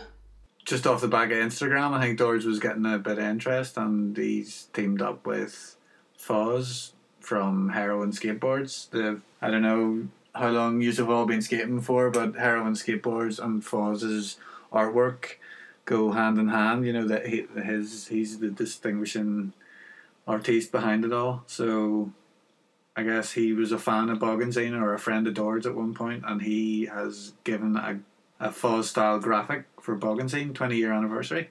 Yeah, it's so sick.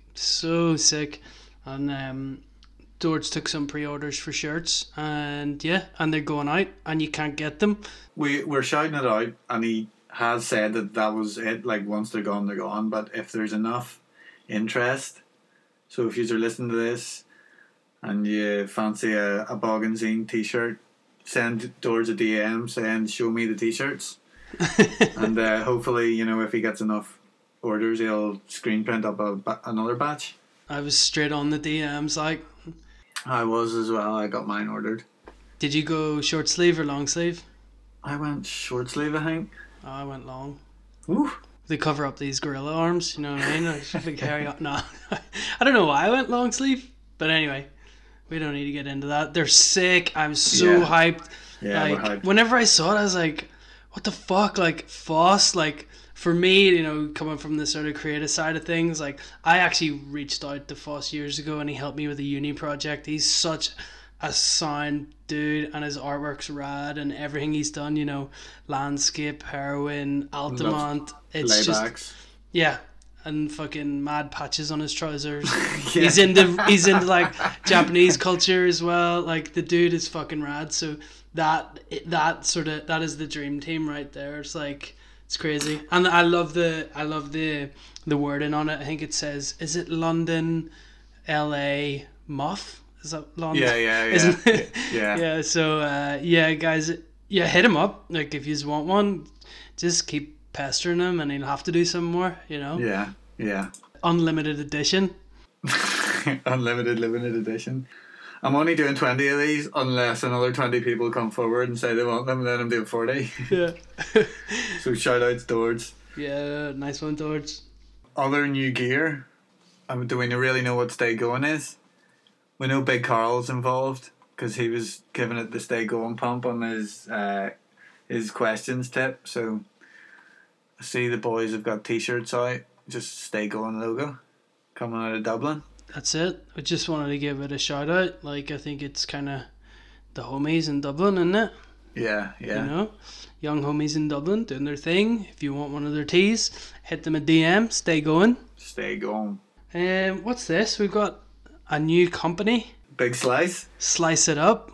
Yeah, the Slice. Well, yeah, so the boys at Slice, they got some hats, they got some t-shirts. I think it looks like they're going to have boards at some point soon. So that's another one, just Slice Skateboards on Instagram. Give them a follow, and you'll be up to date. Back down to Dublin then. Nah have thrown a mad homeware curveball at us. They came out with the hats, with the t-shirts, with the hoodies, all, yeah, great, sick. And then they blew us away with a couple of board graphics, and we were like, whoa.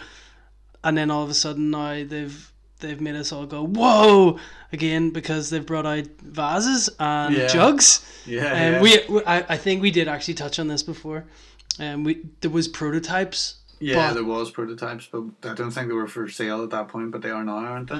Yeah So Nastor.com, and you can pick up their range of ceramics. So there's like 6 different ones. They're super nice, like really, really cool. And they really fit in with that sort of world, that sort of like light, colourful, whimsical world that yeah, that they've created there, and they're really cool. So yeah, you can check them out at nastor.com. Yeah, there's vases and jugs. Yeah, they're sick. I love them. Get them while you can. And while we're talking about Nah, I have to send out a big thank you to the guys. Cheers, boys. Yeah, graced us with a couple of t-shirts for our backs. Yeah. We will rep hard. I've been wearing mine today. Oh yeah, cool. How to fit?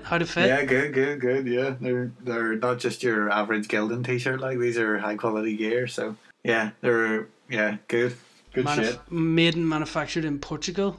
Yeah, so I believe. The good fit. Is that the wee embroidered one? Yeah. Well, you got the white one. Did I get the blue one? Yeah, you got the blue one. Sick. It brings out my eyes. No, I'm just kidding. My eyes are brown. You were flickering there. You were like... Yeah, no, guys, thanks so much. I was so hyped whenever you told me. I was like, whoa. Yeah. Hippie sent me, like, a video, like an unboxing video. And I was like, whoa. Like, the sort of, like, teenage Tony would have just be so hyped. Cheers to the good folks at Nah. They're killing it. Last but not least, our friend, everybody's friend, Big Stu collab. I've already fluffed the Instagram post about it, so you're gonna have to break this one down, because this is sort of last on our list of the product news. I think I maybe put it to the end of the list, because there's a lot. It's the collab on top of collab sort of thing here, so I gotta try and get it right. Big Stu, friend of the podcast, friend of all of our skateboarding. Stu, as we all know, has shot some of the most iconic and important photographs in Irish skateboarding. Blackbones is a musical outfit, DJ duo. Their record label is Touch Sensitive, which is a Belfast-based label, and Touch Sensitive are quite friendly with the guys at Never Never, so they all kind of merged it together and gave birth to this long sleeve shirt, which has Stu's image printed on the back, and it's a fairly high quality garment that you can get at nevernever.com. And it's sick. Like, the print quality. I was talking to the guy. I was chatting to the record label, and I was chatting to the guys at Never Never, and they're all super stoked on it. They're really, like, hyped on the print quality, like, of the image as well. Like, to get some of them darker colors and stuff. Yeah, it's just sick. So, really good to see, and great to see Stu's image. You know, Stu's work getting out there like that. Yeah, so to sum all that up, nevernever.com, Big Stu. Yeah, another bit of Stu news, to bridge the gap from the products and our media section. So as well as the Big Stu t-shirt collab, Format Perspective was a skateboard documentary by Phil Evans, and it was like showcasing different photographers in different parts of the world. So we had, like, Europe. Big Stu had a part, Rich Gilligan had a part, other dudes who I can't remember the name of, to be honest, had parts. So the whole video isn't online, you can rent it off Vimeo, but Phil has put Big Stu's part online, so you get like 9 minutes of Big Stu talking about the photos, and, you know, just different stuff, and then skating, like, you know, getting low to the ground and slowing down your movements, and, you know, people. Don't worry, Stu's been minced about that before. But yeah, so from my perspective, Big Stu, get it where you can. Yeah, if you don't have Format Perspective, maybe do buy it on Vimeo. It's like, it's £1. It's for so good. 24-hour stream, or $8.49 for stream and download anytime. So. Yeah, it's great. It's one of Phil's best projects, in my opinion, like, for sure. What other media is there? Media recently, Killing Time brought out an edit. Killing Time. Yeah, yeah, they did. Public space. It was all filmed in and around Portobello. Yeah, man, it was so good. Like, all the heavy hitters in that edit. Bit of drone footage Yeah. Bit of ledge tech. Just the right amount of drone footage. Yeah, you know, for sure. I think it was, you know, I think probably Dion wouldn't have used drone footage normally, but because they were focusing on that spot in particular, it was kind of made sense to try and show it in its entirety, like from that view. And but you were chatting away to Dion. We were trying to get a bit of a lowdown on sort of the why and how that all came about.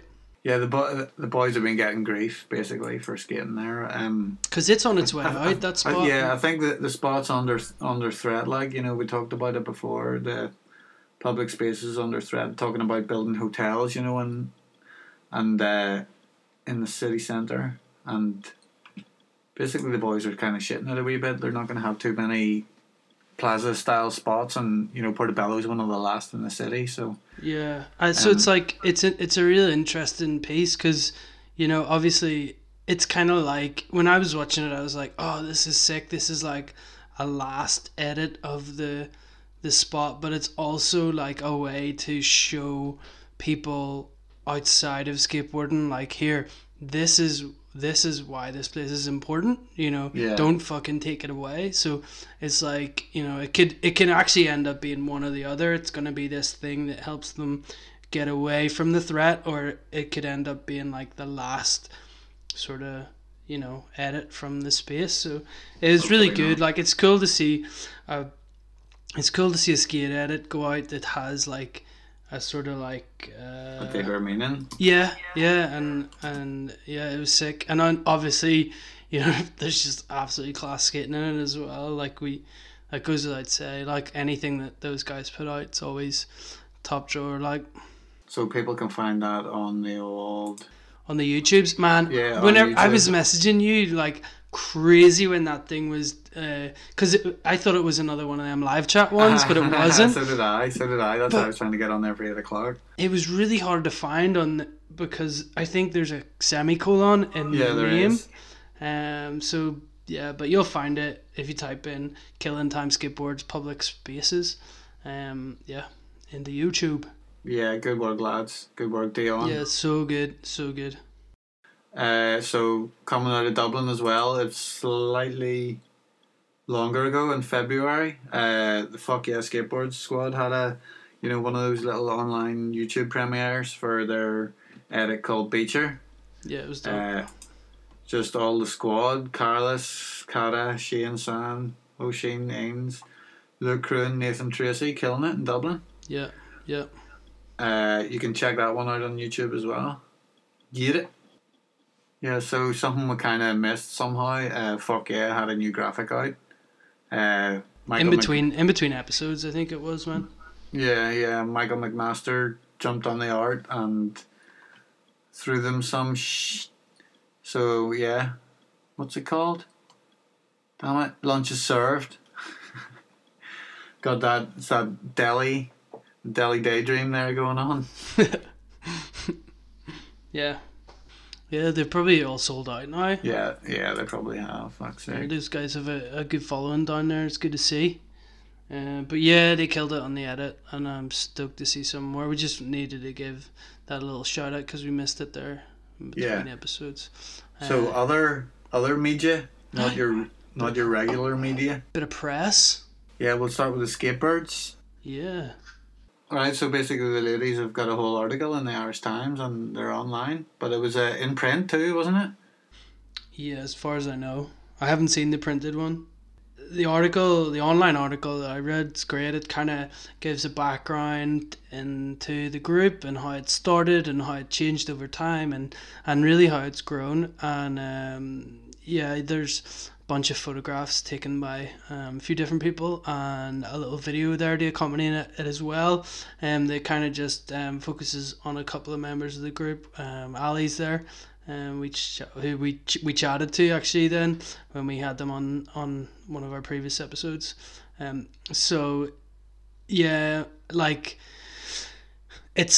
I don't know, it's hard to sum this one up. It's so good. Like, it's so good that this happened and they're getting this publicity, you know.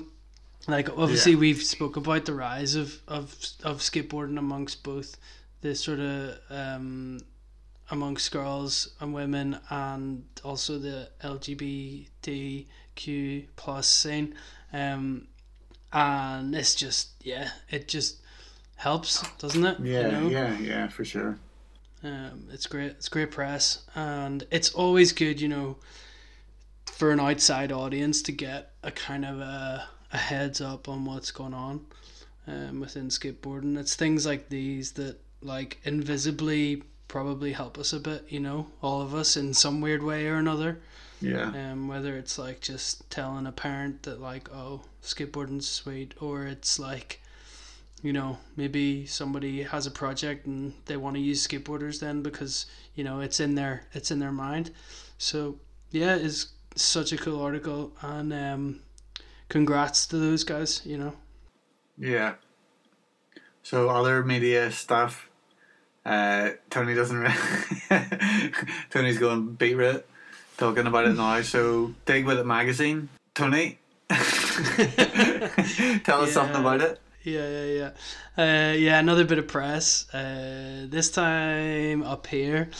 Yeah, myself and the boys that I skate with teamed up with a local music mag, Dig With It. They're primarily a music mag, but they also sort of focus on, as it says on their sort of masthead, or you know, their title, Nordy culture. So kind of anything DIY or sort of like lefty, you know, subcultures, they're interested in all those things. So the music scene's kind of struggling at the minute, so they thought, they thought, well, skateboarding's pretty positive and it's, you know, what's happening there. So they asked us to write about the scene and what's happening in the north. So it was cool. Like, you know, I got to write an article that really just shouted everybody out, you know. So yeah, I thought it was a nice little snippet into sort of some workings of what's going on in skateboarding in Belfast. Like, yeah, that was kind of the idea, and beyond. You know, I was able to shoehorn in like high rollers, and I was able to get like the Basement Skate Shop as well. I mean, I was able to sort of like name drop a few people like that. So yeah, like there's an interview with us as well, and a couple of other little bits there in like a section which is like, you know, all about skateboarding. But there was an interview as well with Ewan Friars. I don't know if anyone knows that name. He's just he skates from Portrush, and he's also in bands, and he's talking about, you know, how he started skating and his relationship with band, you know, how that linked up with being in a band and stuff like that. Yeah, it was cool. So yeah, and then the guys, the mag showed up, and we're on the flipping front cover. Yeah, boy. So squandered, like, but, these things happen, you know. It'll be a cool one to look back on. But I said with the skateboards thing, you know, any sort of like, it's good to be able to sort of like explain skateboarding to an outside audience. Yeah. From our point of view, you know, like it was, those guys could have, the guys at the magazine could have turned around and tried to do it themselves, you know, and it never really works. So it's better that they asked us to do it. And, you know, I was a bit reluctant at first, if I'm honest, because I thought they wanted an interview with us, and I was like, there's no point in that. Like, well, I think they did it just right. Like, it was a good mix of, like, it was kind of like an interview, but it was also them putting their spin on what you guys were doing. So yeah, like that worked pretty well for me. That bit, I was like, yeah, whatever, but because I don't really like talking about myself. But you know, we got to write about the scene here, and like it was a really cool, like it was a fun project. We had 2 weeks to do it. Me and Trev went out and we organized a meet up with like just a bunch of heads from the scene, and like tried to get not like the usual suspects, so to speak. Yeah, no, you know, that's a good way to do it. So Trev had a mic, and I just sat and chatted for like a while with like Olivia, Mikey, Matt, Cheese String. Who else did we chat to? Rory, Alfie, Goatmon, Ethan. So yeah, like thanks to all those guys for getting involved. I was happy to be able to get them all a copy of the mag as well. Like, but if you guys want to check that out, look up Dig With It magazine. I think you can just get it on their online store. So, yeah, it's like a $5 or something like that. It's cheap as fuck. Yeah, it's cool. I'm like, it should be a nice one to look back on. Yeah, and before we move forward, can we just give a wee shout out to Dale? We can shout Dale out, yes. I put this in the notes. I just like, fucking Dale's killing it, man. Like, he's shooting like nonstop, and like what he's doing is just class. Like, before he was back on the scene, like nobody was shooting that much, you know what I mean? Yeah, so he's no really just he's documenting everything, and it's just throughout the whole country, like nobody's really shooting photos out there, like. So I don't know, I just wanted to shout him out because I don't know, I appreciate what he does. Yeah, it's big up Dale. Big up Dale. Hit him up on Instagram, give him some props, show some love. Yeah, send him a DM and say you're going to throw some hammers down Stan's steps or something like that. He'll be there to take the photo. Or buy some prints off him. Yeah. Alright, moving on. We've got our second dose of useless wooden questions. Another heavy hitter, as I said earlier in the show. We have the one and only owner of Bordico Skateboards, Wayne Gallagher. Yeah. Useless wooden questions. What is your name and where are you from? Hi, my name's Wayne Gallagher. I'm from Dublin, but I'm living in Westmead. What's your go-to spot? My go-to spot is probably my back garden, but when I'm in Dublin, I get to skate Ballyogan and maybe Bushy a little bit. What is your go-to trick? My go-to tricks are probably backside ollies, half cabs, full cabs, pop shove-its, and frontside board slides. Who is your favourite current Irish skateboarder? My favourite current Irish skaters would be Dave Hurley, Keeney, Gavsey, Joe Hill, Dennis Lynn, to name a few. Who is your favourite all-time Irish skateboarder? Favourite Irish skater of all time would be probably Bernard Ray, Blaney Hamilton, Bruce the Ox, Mike Keane, John O'Whelan, just to name a few. What is your current setup? My current setup is a Bordico deck with indie trucks, fibers wheels, Swiss bearings, and some bolts. Tell us about your first setup. My first setup was bought in 1990 on Clive's and Hill Street. It was a Deathbox Wurzel with going trucks, Powell wheels, and NMB bearings. What's your favourite thing about Irish skating? What's so good about the Irish scene? Well, it's such a small scene. Everyone knows each other, and it's easy to get from spot to spot if you have a car. Useless Wooden Noise thanks you for your answers. Any final shout-outs or messages to the Irish skateboard masses?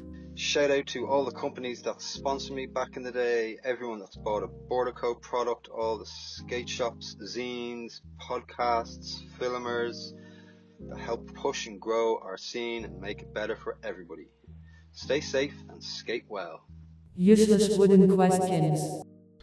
I was thinking when I was listening to that, like, he just like landed all them questions bolts. Do you know what I mean? It was just like like it was clean, you know. Yeah, super good to have Wayne answer those questions. Thanks so much. Yeah, cheers, Wayne. Stoked. Alright, check out obviously Bordico, and also a quick little thanks to Wayne. He very, very kindly sent us up a couple of little gifts, a few stickers there, and like, I don't know, we put a picture of this up on our story. It's like our own personalized water bottles. Yeah. Like one-offs. Nobody else has got them, you know. They're pretty sick.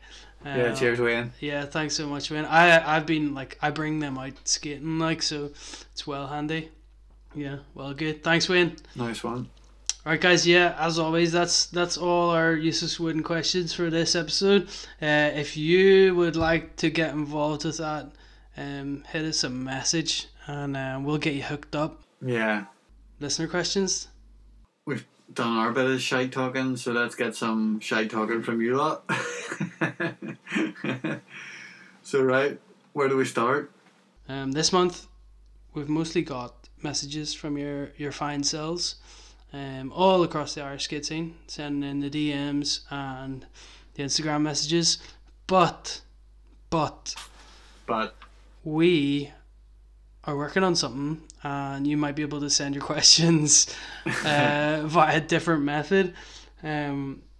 We are working at the minute on a forum, so it's early days. We're just kind of teasing it here, but we just want to let you guys know it's something we're working on. Shout out to Ali Nixon, a friend and skater here in Belfast that has been working really hard to kind of like try and pull this together. It's bare bones at the minute. We're kind of working with a small group, and it's kind of private, like as in it's behind a wall because we're just trying to test it and get it working. But we're hoping it could be a really cool addition to the podcast and just useful for the scene. You know, sometimes you know, like earlier in the episode we kind of touched on fuck yeah, like we missed that in between last episode and this episode, and now it seems like old flipping news, you know. So it could be cool to have a sort of central location that's like a feed, you know. Yeah. So we were big Bogganzine fans. We used the forum a lot back in the day. Ali had been, you know, talking about wanting to do some sort of internet stuff with us, and we thought originally a forum wasn't going to be a good thing, but now I don't know. We feel like it might work. Yeah, it's really, you know, it's really up to the community and what everybody wants to use it for, you know. Yeah. It'll be what we make it. Yeah. Yeah, so basically we've started a forum. We just want to try and bring more of community chat. So hopefully once we've done our little testing bits and pieces, we'll be able to open it up to you lot, and we'll all be able to jump on there and have a jolly old romp. Yeah. It's kind of like, I don't know. For me, I think it could be really useful. Like, I miss things on Instagram. Like, really what this will be is like a tailored Instagram, you know, and it's going to be streamlined for skating. So all the Irish skate stuff, if you just want to put your own sort of like, if you've seen something cool, stick it in there. We'll see how it goes, but we just wanted to mention it this episode. Hopefully by next episode, it'll have launched and you guys will be on it and you will be telling us how great it is or how terrible it is, you know? Yeah. So, it's definitely not terrible. Ali's done really great work getting it up there. Yeah, he has. And it's cool, like, yeah. His enthusiasm for it has definitely got me hyped. Yeah, he's on it. Yeah. All over it. The web wizard. So, we'll see how that goes, guys. But, by the next episode, you might have somewhere new to stick all them questions. So you don't have to wait for us to put up the call for them. You can just chuck them in there and we'll deal with them. Yeah. All right, we'll jump in. First up, thanks to everybody who sent them through. Taylor Bradley08 has written, skate bag essentials or favourite skate camera. So I think that's like two questions. Skate bag essentials. What are skate bag essentials? Well, water. Wax. Water, wax. Tool. Get tool, maybe. Stickers. Quite often stickers. I maybe have like a little bag of jelly babies in there. Tony's bringing a full rucksack or a full fucking backpack. Well, I think you could expand on this to like what maybe you could have in the car, you know? Yeah, true. This is like a brush is always handy. Yeah. A little leaflet, maybe. We leaflet. A leaflet? What for, in case you need a shite? No, like a wee leaflet. Like, I think that was just a term we used to use years ago. Like, like something you could put on a run-up, in like a little bit of metal or something. A leaflet? Yeah, like a wee leaflet. Like a wee, you know. A bit of metal, yeah. Yeah, like a bit metal to put over like a gutter or a fucking, that's always handy. Favourite skate camera? This is really your question, isn't it? I wonder... The only camera that I'm rocking, VX2100 at the moment. Yeah. And I'm getting into the tapeless malarkey. Like, it's a whole fucking minefield. I've been nerding out recently. It's killing me. What do you mean? Like, researching high def? No. Using, like, media capturing devices for recording the footage onto rather than camera tapes. So you can, like, plug in an external kind of hard drive thing. A data recorder into them, and there's someone's figured out that you can use that thing for recording drone footage as well, which is like a real lightweight version, and it costs like 100 quid all in. Like, it's a good alternative to tapes, but this is some nerd shit. What do you mean about the drone thing? Sorry. It's a camera that you attach to your drone, but there's like an AC in cable on it, which you can attach to a VX, so you can use this little device to record onto a, what do you call those, mini memory card thing? So SSD. It can record onto one of those little mini memory cards and just bypass the whole tape function. So then you just take the mini memory card and put it into your computer rather than getting a camcorder tape and, like, you know, destroying the heads on your VX. Yeah. And all that shit. That's like the dream, like, you know, the Sega Dreamcast? Yeah. Like, you can get a mod for it, so you take the disk drive out, so you take the laser, like, you take the drive out and it replaces it with a flash drive, so you can just put discs onto a memory card and play. So you're using the hardware of the system, much like you would be using the hardware of the VX, but you're not wrecking the drive. That the same idea? Yeah. So you're not using the tape heads. So it's the tape heads that are the things that, well, the VX-1000, they don't have a very long life. So if you've got to work in the VX-1000, it's good to try and not use preserve that shit by using these newfangled techniques. Whoa! So these are like This is like a mutant VX then. Yeah, like pretty much. Like sort of Terminator shit. Well, the thing I've got, I haven't figured out how I can film a line with it yet, because it's so bulky, and it has like a wire that's connected to it, so like I can't figure out how to skate with it. People have made like brackets and shit like that to connect it to, so we'll see how it goes. You'll maybe see me on the streets with all sorts of wires wrapped around me. Amazing. Yeah. But VX all the way, man. I've been fucking watching skate videos and seeing them in HD and thinking to myself, this would look way better in VX. I don't know. I don't really. I'm all for it. I'm all for high def. I'm all for it. I think VX. So I am too, but sometimes I just look at it and go, oh. It's because, you know, I think you personally are an anomaly in that you started with VX, so it's fine. But I think like newer filmmakers shouldn't necessarily. I think they should be jumping into high def because there's a bit more flexibility with it, like. You know, I don't know. It's a long tangent, but yeah, it is. I think high def just, you know, it's the way forward. You know, you gotta just learn how to tell a story and frame a shot, and like I think VX take, you know the picture quality, the tones of VX. Yeah, does a lot for it, you know. Yeah, it's a whole nother thing. If you've got good footage and a good cameraman with a good eye, you can film on fucking anything. Do you know what I mean? Yeah, like, I guess you can. Yeah, right. We went off on a fucking mega tangent there, right? Let's try and keep these. Okay, Troll Bull Dublin, scattered scenes across the country and their importance. We touched a little bit on it earlier, didn't we?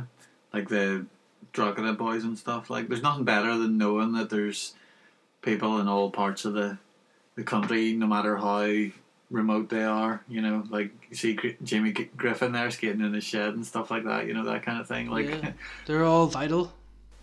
For sure. Yeah, we were down in Banbridge skating a couple of days ago as of recording this, and there's like new little kids, like a flock of kids there. Yeah. Skating away, and you know, if they say there's 10 of them, whatever, if there's one of them that does something for the scene, and you know, that's great. Yeah. Like, it's they're all important, I think. Yeah, and I think those, you know, you have to put in a bit more graft in a remote town, you know, than you would in a, you know, so get together with your mates, maybe fucking get some pallets, make a grind box or whatever, take that to the local car park, you know, if you've got nothing else to skate. Yeah, for sure. It's always a good start. More questions. What have we got here? Minty, Keith Walsh and Gav Coughlin returning to the skate scene. Haven't seen much about Keith. Seen a few clips of Gav recently. Yeah, always good to see. Yeah, good to know those boys are still like trying to stoke the fires and keep ripping. Yeah, two of the best. Bagels B. ever immediately need a poo just as your session starts, or just me. That's what's known in the business as a big Usby. That would happen to him all the time. It is actually, it's funny. I think the pandemic's brought in a new problem of like there being less toilets about. Not to get gross, but you know, like pre-lockdown, like you'd skating in town in Belfast, and there's always a go-to. Like you can always go to the toilet somewhere. It's a fucking nightmare at the minute. You're like, yeah, it is, isn't it? Yeah, it's bullshit. Yeah. Yeah, don't be taking any risks and pissing in public and getting that fine. Yeah, so go to the loo before you leave the gaff. Is the moral of the story. Ollie Hanlon, what was the best major meltdown you've witnessed over the years filming? Hippie, this one's for you. I guess recent times was young Jerry. Has to be, like, there's been a lot of him just saying, screaming fuck a lot. If you'll have a look at our Instagram, I think I put a minute or so of his fucks together. It's always, it makes me chuckle. Like, I don't like seeing somebody stressing, but, you know, it's usually for the best, you know? It's kind of the thing that, like, spurs someone on, isn't it? Who else? I'm trying to think of other classic ones. I mean, I guess people used to snap boards, but nobody really does that. People don't have enough money to be snapping boards anymore, do they? Yeah, that's inflation, my friend. 70 quid hockey decks. Yeah, Jesus, expensive. I don't know. We'll say Jerry for recent times. All right. Cheers, Ollie. Cheers, all. So, Slice. The Slicers are on again. Best fiction film about skateboarding. Ooh, I like this question. Tony had flashed up some things earlier. I said about thrashing. That was the only one I could remember, but I forgot about the one that you had presented us with, which was, what was the... Gleaming the Cube? Yeah, the Cube. So I've basically got a list here, because I really like this question. And like... some of you might know I'm a fucking nerd for skate videos, but I also always keep a wee eye out for like cheesy or crappy looking like skate movies, which is kind of this like fiction stuff. So yeah, like we've got Gleaming the Cube here. That's probably the best known one. Like thingies in it, what do you call them? Christian Slater. Yeah. So I've got it here. So I'm gonna read the synopsis for you all. All right, from the producers of Short Circuit and Running Scared, Christian Slater stars as a skateboard rebel who sets out to avenge his brother's death, set against the exotic and sometimes terrifying backdrop of the Vietnamese community of Orange County, California. As a confused and frustrated, angry young man who relentlessly challenges authority, skateboarding means everything to Brian. It is his chance to shine as the best, the smoothest, the highest, to gleam the cube or to reach the ultimate. Skateboarding is the only thing that matters to Brian until he experiences the shock of his brother's murder and the danger and antagonism that results from his determined efforts to seek out the perpetrators in the cutthroat underworld of the Vietnamese community. There you go. Tell me that's it. That's it. Yo, it's sick though. It is really good. But I do remember that being a good one. Like I watched it a good few times as a kid. It is good, but other ones sort of like I guess recently, you know, you've got mid-90s, Skate Kitchen, Paranoid Park was one, and then like kind of classic. Oh, another one I thought of was Macho Tail Drop. Have you ever seen it? I've heard of it. I don't know so what like, it is. It's kind of like it's like a real sort of like whimsical fantasy. I don't know. I'm trying to think of what it makes me think of. Like a kind of like Terry Gilliam film, like really surreal. Like Rick McCrank's in it and Lee Romero's in it, and it's like Man Wolves or something. Like S did like a collab for it and like ran a shoe and like some gear and shit for it, you know, but it's a really interesting one to look up. Kids as well by Larry Clark, I think. And then a random one I thought of, I just got this recently, Destroying America, the Hookups video. Now it's like it's more a skate video, but like skits. It's there is a weird narrative. It's fucking bonkers. Like I actually just got this recently. I'm holding the the VHS here, Destroying America, and then like other ones we'd written down, Street Dreams, P-Rod and Terry Kennedy. Yeah. And we've got Police Academy. There's a little skate reference in there. Yeah. And that was a big influence for me as a kid, like, because anything that had skateboarding in it, I wanted to watch. So I watched every Police Academy, but that was a good one. And then, yeah, and Back to the Future, I'd said about the hoverboards and shit. Like, that was kind of like a skateboard influence in movies. Not necessarily about skateboarding in any way. Yeah, so that's a load of fucking answers there.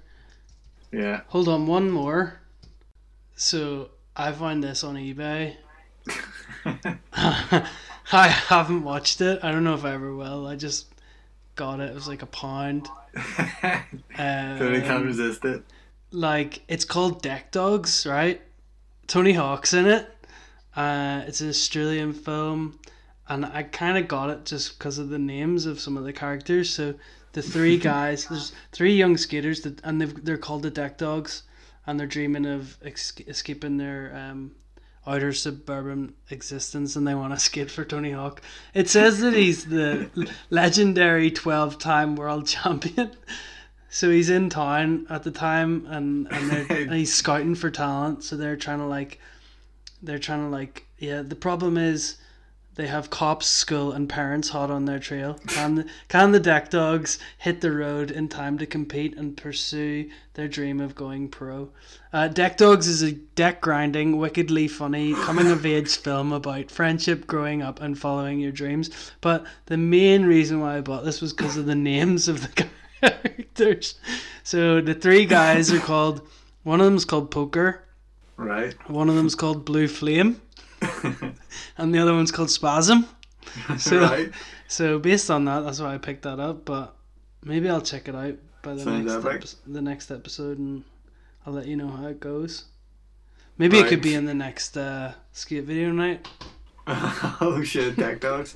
Right. So from Ali O'Rourke, we got what excited you most about Irish skateboarding right now? So what's giving you a buzz, Tony? Personally, the prospect of going and skating in different cities with different people that I haven't seen since before lockdown. Oh, I'm quite liking the new parks. Like, I've been skating in Portavogie, as I said before, and then like we've got found a new smooth car park in Bangor that we've been taking the grind boxes and shit to. So that I'm just skating with friends, talking shite all night, like not having to care about who does what. Yeah. Just having lulls. Yeah. I think the wider thing I'm excited about is kind of maybe what, you know, we touched on it at the start of the episode with like the Castle Bar thing. Like, yeah. You know, they mentioned the Olympics in there, and I don't really like to bang on about it, but, you know, part of the Olympics happening is part of the reason why that Castle Bar park's happening, and it's going to be really interesting to see sort of what that does. Yeah. Things here, you know, hopefully when the Olympics finally does be on TV and stuff. Yeah, like hopefully that brings some new stuff, like, but yeah, like there's lots to be excited about with Irish skateboarding in a minute, you know. There's like so many people starting. It's just I think we're really experiencing another boom at the minute, and yeah, it's cool. It's really, really good. It's healthy. And I hope everybody else feels that way too, and I'm not just in my own wee bubble. I don't know. Yeah. Cheers, Ali, and shout out on that article again. Yeah. Really stoked for you guys. Tim Skates, favorite Irish skate spot, and what? I think that's TLM Skates. Oh, sorry. Yeah, Tlim Skates. Favorite Irish skate spot, and what do you think of an Irish Olympic skate team? I'm sure we've been asked about Irish skate spots a million times, haven't we? Yeah. You said CS, I said St. Dan's. Yeah. What do you think of an Irish Olympic skate team? I mean, there's no reason why I couldn't have one, is there? The dream team. The Harlem Globetrotters of Olympic skate teams. Yeah. Capes. Make them wear capes. It's gonna happen. I think that would be cool, isn't it? Like, now they're gonna wear green spandex, obviously. What are you talking about? Who else has been on? Christian. Flat spot, Wales forever, or Big Dirty Veer. I don't know what that means. I can't see if someone has flat spots. I almost want to take them, bring them to a skate shop, and buy them a set of wheels and send them on their way, because fucking nothing worse than hearing flat spots. Yeah. Like, is there? I'm terrible at skateboarding, so I don't really have flat spots that often. Do you remember what? Was there like a loco comp where we had a power slide competition in T13, yeah, and everyone who entered ended up with flat spots? Like, yeah. That one person that won, I think Johnny won it. He probably got a fresh set of wheels for his flat spotting efforts. Probably, but everyone else just lost out and got flat spots. Christian also says, have you seen Mark Jamieson? No, I have been on Instagram and I have seen many no slide decay grinds, and I think it was all him. I don't know. Have you seen him? Ferdy's out there doing that one. Yeah. What's Hot Carl saying? Hot Carl's asking us, is skateboarding bigger now or 10 years ago? Who the fuck knows? We've been here the whole time. So 2021 versus 2011. I'd say probably more people skating at the moment, isn't there? I would definitely say it's bigger now. Yeah, for sure. Just, I don't know, in the whole lockdown period, I think a lot of people have started, either restarted skating or just started skating. So yeah, there's definitely been a resurgence, hasn't there? It's hard to tell. I mean, globally, like, we obviously don't know any industry numbers, but yeah, to me it feels bigger now. Yeah, for sure. Like 10 years ago, like, think of how fewer parks there were in Ireland and stuff, you know. And it was ironically, there was more shops and stuff, but like... And I'm thinking about the people I skate with now as well. Like, there's people who I didn't skate with 10 years ago have all started back skating, and I'm skating with a whole load more extra people that I'm happy to see, like. Yeah. Thanks, Carl. Hope you're good. Cheers, man. Hope you're good, man. Oh, here he is. Oh, Scro7OM. Wow, that's a new one. Hey, Tom. The 7 is just T, isn't it? I know, it's Tom. Oh, I see what he did there. I said it, I didn't even know. He actually got me. Tom. Man, I'm such an idiot. That was good.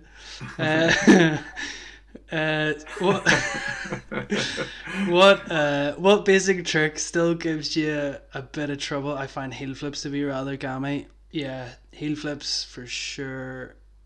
Give me hella trouble. Heel flips, nollie flips. Maybe nollie flip isn't a basic. To some people it is. To me, it's tray flips. No chance. Can't do tray flips. Yeah. Can't do heel flips. I can the odd time, but I think you get to a certain age and you slowly start to learn tricks at the same. Unlearn tricks at the same speed that you learn tricks. So you kind of like. Yeah. But then there's other old classics that you know you can keep going strong and maybe take to the next level. Thanks, Tom. Yeah, cheers, Thomas. Screw Tom. I thought it was like, you know, like whenever I read that for, I thought it was like a scarecrow, like S Crow, but and then he got me right. Next up, Cormacelli. Cormac Kelly. Oh fuck, man! You need to start reading these because I'm blowing it. Cormac, I think he's. I don't know. We can't get down with the comical spellings of names. So why are skateboarding measurements so odd? Good question. What's so odd? So you've got wheels are in millimeters. Yeah. Boards are in inches. Widths of trucks. What are they? How are they measured? Trucks are all different. Like, each truck company has a different measuring system, but they're like, some of them are millimeters. Isn't like 149, 147, those boyos, they're like millimeters maybe? Like, are they? But it's like, but it's axle width. Yeah, I think so. Is that right? So that would be like 15 centimeters. I don't know. Yeah. But then like ventures are like, I'm riding ventures and they are like 5.25, like maybe that's inches. And then you've got like Ace, like I have a pair of Aces on my old board and it's like Ace 66, which are like the big massive ones, and I don't know what 66 means. So yeah, it's a fucking mess and they need to just tidy it all up. And there's letters and all for hardness of wheels, isn't there? Yeah, it's a mess. That's another mess. So I don't know why they're so odd, but I guess there's no like right or wrong because it's skateboarding and they can do whatever they want. So you just gotta try them out and see what works, don't you? Yeah, Jay Gwynn. Most Canadian skaters are underrated. TJ Rogers, Ryan DeCenzo, etc. Discuss. Now that just makes me start thinking about Canadian skaters. Ted DeGrosse. Ted DeGrosse, that's an underground fucking pick there. People aren't going to know who that is. Morgan Smith. Julian Stringer. Yeah, that was the one in my... That was Manolo's has been running. Yeah. Manolo's tapes has been running that footage of his. And actually, it's funny we're talking about this because me and that guy, Mark Jameson, who we don't know if anybody's seen him, we've been having a back and forth about random Canadian names. Like other ones, Graham Patterson, we threw him out there. Big T-shirt guy. Big white T-shirt guy, yeah. Yeah, like... I don't know if the Canadian skaters are underrated. I just think maybe there's less of them, and who could forget Galilee Mumolo? I was watching Spencer Hamilton. I was watching Wade D on the 9 Club. Mark Appleyard earlier. You know, like I don't think they're underrated. I think there's underground guys. Rick McCrank. Yeah, Rick Hard. Is he Canadian? Maybe not. I don't know. He might be. In my head, I was like, yeah, he's Canadian. I don't know. Who knows? Who else? Morgan Smith, you said that, didn't you? Pierre-Luc Gagnon. PLG. Is he? Yeah, he is. I was just trying to think of like, how could he be from anywhere else apart from France with that surname or Canada? Like, I was thinking like Red Dragons, but nah, man, I think I don't think they're that. Sluggo. Yeah. Yeah, Rebaz. Yeah. What was the Ted DeGrosse guy? What was the skate shop video? North. That's it. Yeah.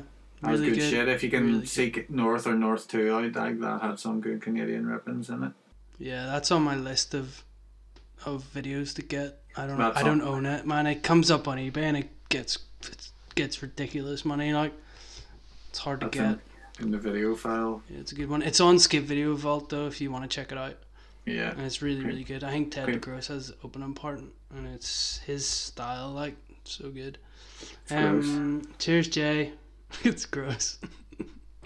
I actually think he pronounced it like "grow" or something. I don't know. Oh, you probably do if it's French. Yeah. I think Wade said it on his episode. Anyway, cheers, Jay. Ted DeGrosse. Yeah, cheers, Jay. Benson's been on. Bensley. Benson, best spot in Northern Ireland and how to get into Hollywood Primary without hopping a mad fence.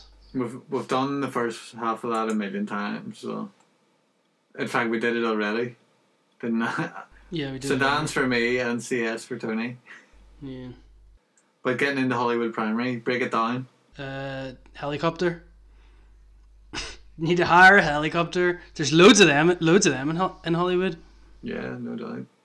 But yeah, there's a little, there's a back alley, isn't there? You go up the fence is still tall though, but it's easy to get over. I think it's not spiky. It's like it's got a rectangle, like a box.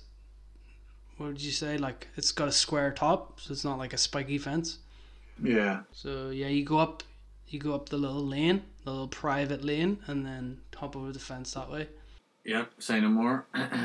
So that was all our Insta questions, and then we had like. One DM on Insta as well. Yeah, from Aaron. Can you become good at kickflips with practice, or is it a natural ability? Big ups, Aaron. What are you thinking? I'm thinking, you know, there are two different types: the natural ability kickflip and the just repetition kickflip, which is what I've achieved. They still look gash, but I can do them. Yeah, same. Yeah, I think you can get good at them, but I don't. There's just something about that Connerling kickflip. Like he has it caught before when he's still going upwards, whereas I have my crappy little flick and it just about land on it when the board rolls round and I land my feet on it. Like so, just let's just say we don't have that natural ability, but maybe you guys can. Graft it and get it looking somewhere decent. Cheers to all the question givers. We've got probably from our biggest fan. He is a long time listener and a long time fan. Mr. Kieran McBride, take it away. Hey, it's Beads, lifelong fan of the show. Now that we're hopefully getting to the end of this bullshit lockdown malarkey, I was just wondering if the guys have been skating any random spots that they maybe wouldn't have skated in the past just because of lockdown and shit. So like up my way, for example, there's a park and ride that I wouldn't have even bothered going near, but with the parks and stuff being closed, I popped in there one day and flat ground was pretty decent and had like little wee bank to curbs, and as you know I love a little bank to ledge, do some stalls. So yeah, any spots you boys skated that you probably wouldn't skate originally? Cheers, bye. My back garden. Yeah, Tony had the Phil Wood setup at the start of lockdown. I actually did the same thing. Your setup was way nicer than mine though. Mine was a bit gaff looking. I don't think mine was good. What have we skated though? That was... I skated... Oh, I skated that car park that Alfie was skating. Alfie's little wonderland. Oh shit. McLean Gormley. Yeah. Hotspot. Like at some church up there. He's all the little slappy curbs. It was fun. But yeah, mainly car parks. Yeah, nothing special. Like it's actually like it almost regressed.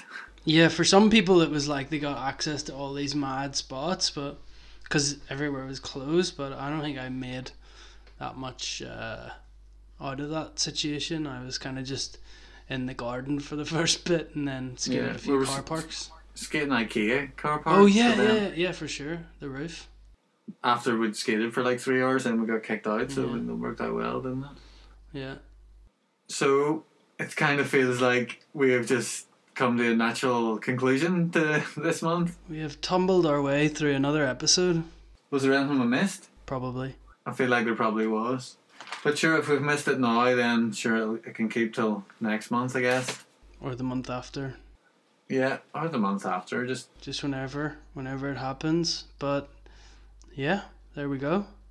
Right, any last words? I really want to say something really funny right now, but I've got nothing. Screw Tom. Screw Tom. Peace.